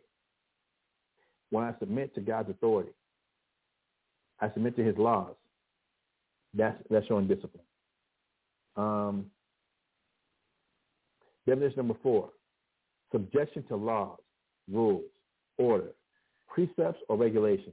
As the as the troops are under excellent discipline, the the passions should be kept under strict discipline. So again, the care of discipline. Am I going to submit myself to be subject to God's laws and the things he wants? This is how God sees how much I love him. Verse eighteen, and love is the keeping of her laws, and the giving heed unto her laws is the assurance of incorruption. And incorruption, Wisdom of Solomon chapter six, verse nineteen, and incorruption maketh us near unto God. Therefore, the desire of wisdom bringeth to a kingdom. If we want to be a part of God's kingdom, the kingdom of heaven, we have to desire discipline. We can't give in to our appetites. We can't give in to our lusts, our desires. And the way we can practice that is beginning tonight, is the Day of Atonement. Send out tonight to send out tomorrow. On a twenty-four hour period. Don't eat or drink anything. For this twenty-four hours. The, the g- general rule that me and my family have been going by is, and this, this is no, no, I can't find this commandment in the scriptures, but just for for for, for the sake of uh, uh, kids and children, that anybody like newborns up to twelve It, it, I, I don't. I don't hold them accountable for the Day of Atonement. A newborn up to twelve. What's a newborn going to understand about? And what sins does a newborn have to, have to be forgiven for? What sins does a twelve-year-old have to be forgiven for? It's just train a child the way to go. When he gets old, he's not going to depart. So, to to how old is mandatory? But as a twelve-year-old, twelve and below, has to observe the Day of Atonement. I myself will make that a, a, a mandatory. I know there's some brothers and families and Israelite communities that do. I'm not, I'm not saying that they're wrong, but I, I don't. I don't. I don't uphold that as strictly. Um, and when Christ gets here, if he wants us to do it from, from newborns up, then I got no problem doing that. But in rehearsing the righteous actions and, and getting there, uh, um, I don't. We don't hold strict to newborns to, to twelve years old. Once you reach thirteen, you're responsible for your actions. You did, and through the training and the teaching, you should now have, have been. You're now responsible to know that. No, for this time, you don't. You don't give in to, to, to. You don't eat nothing. You don't eat or drink anything. Um. Also, if somebody's on medication, if somebody's on medication and you need to to, to uh, take your medication, take your prescription, then go ahead and eat. Go ahead and drink. Not not for the whole day. Put a little something in your stomach. If you got if you got to take it with, with a, a biscuit, take it, your medicine with a biscuit, cool, do that. You got to swallow down your, your, your medication, do that. But for the rest of the time, abstain. Don't sit down to a whole three-fourths meal and talk about, well, hey, I'm sick, so I got, I got, I got to eat. Come on, you're playing games. You're playing games.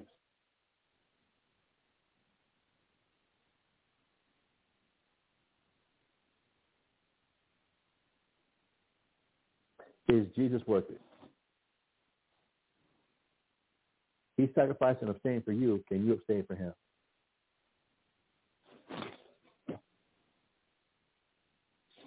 All right, brothers, I do want to thank you all for tuning in on, on, on this uh, on this Tuesday, which should, uh, which normally would have been Tazifa Tuesday, Tazifa Tuesday, Tazifa Tuesday.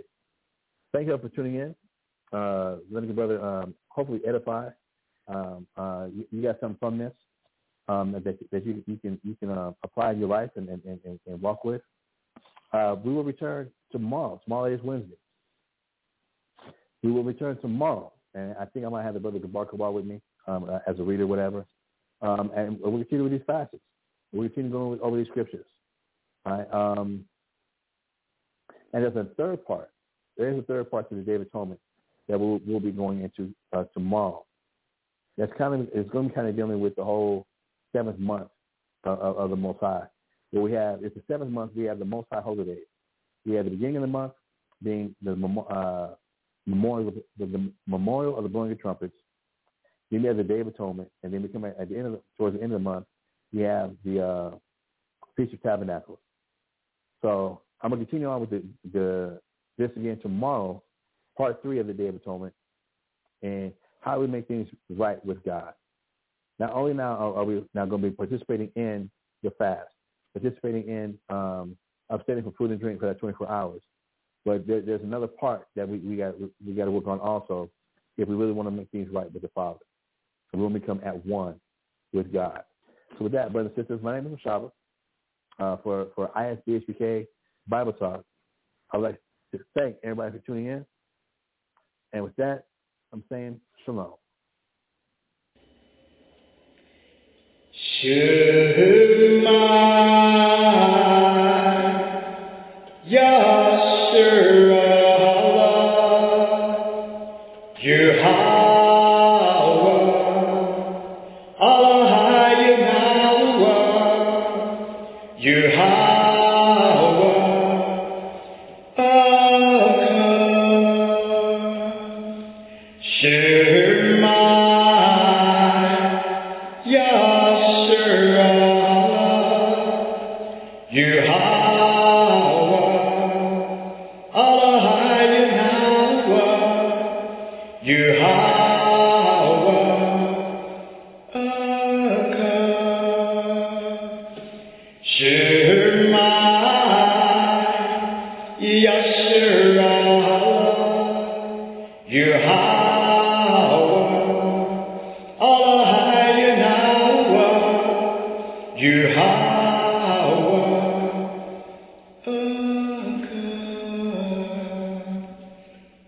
O Israel, Yahweh our power, Yahweh is one.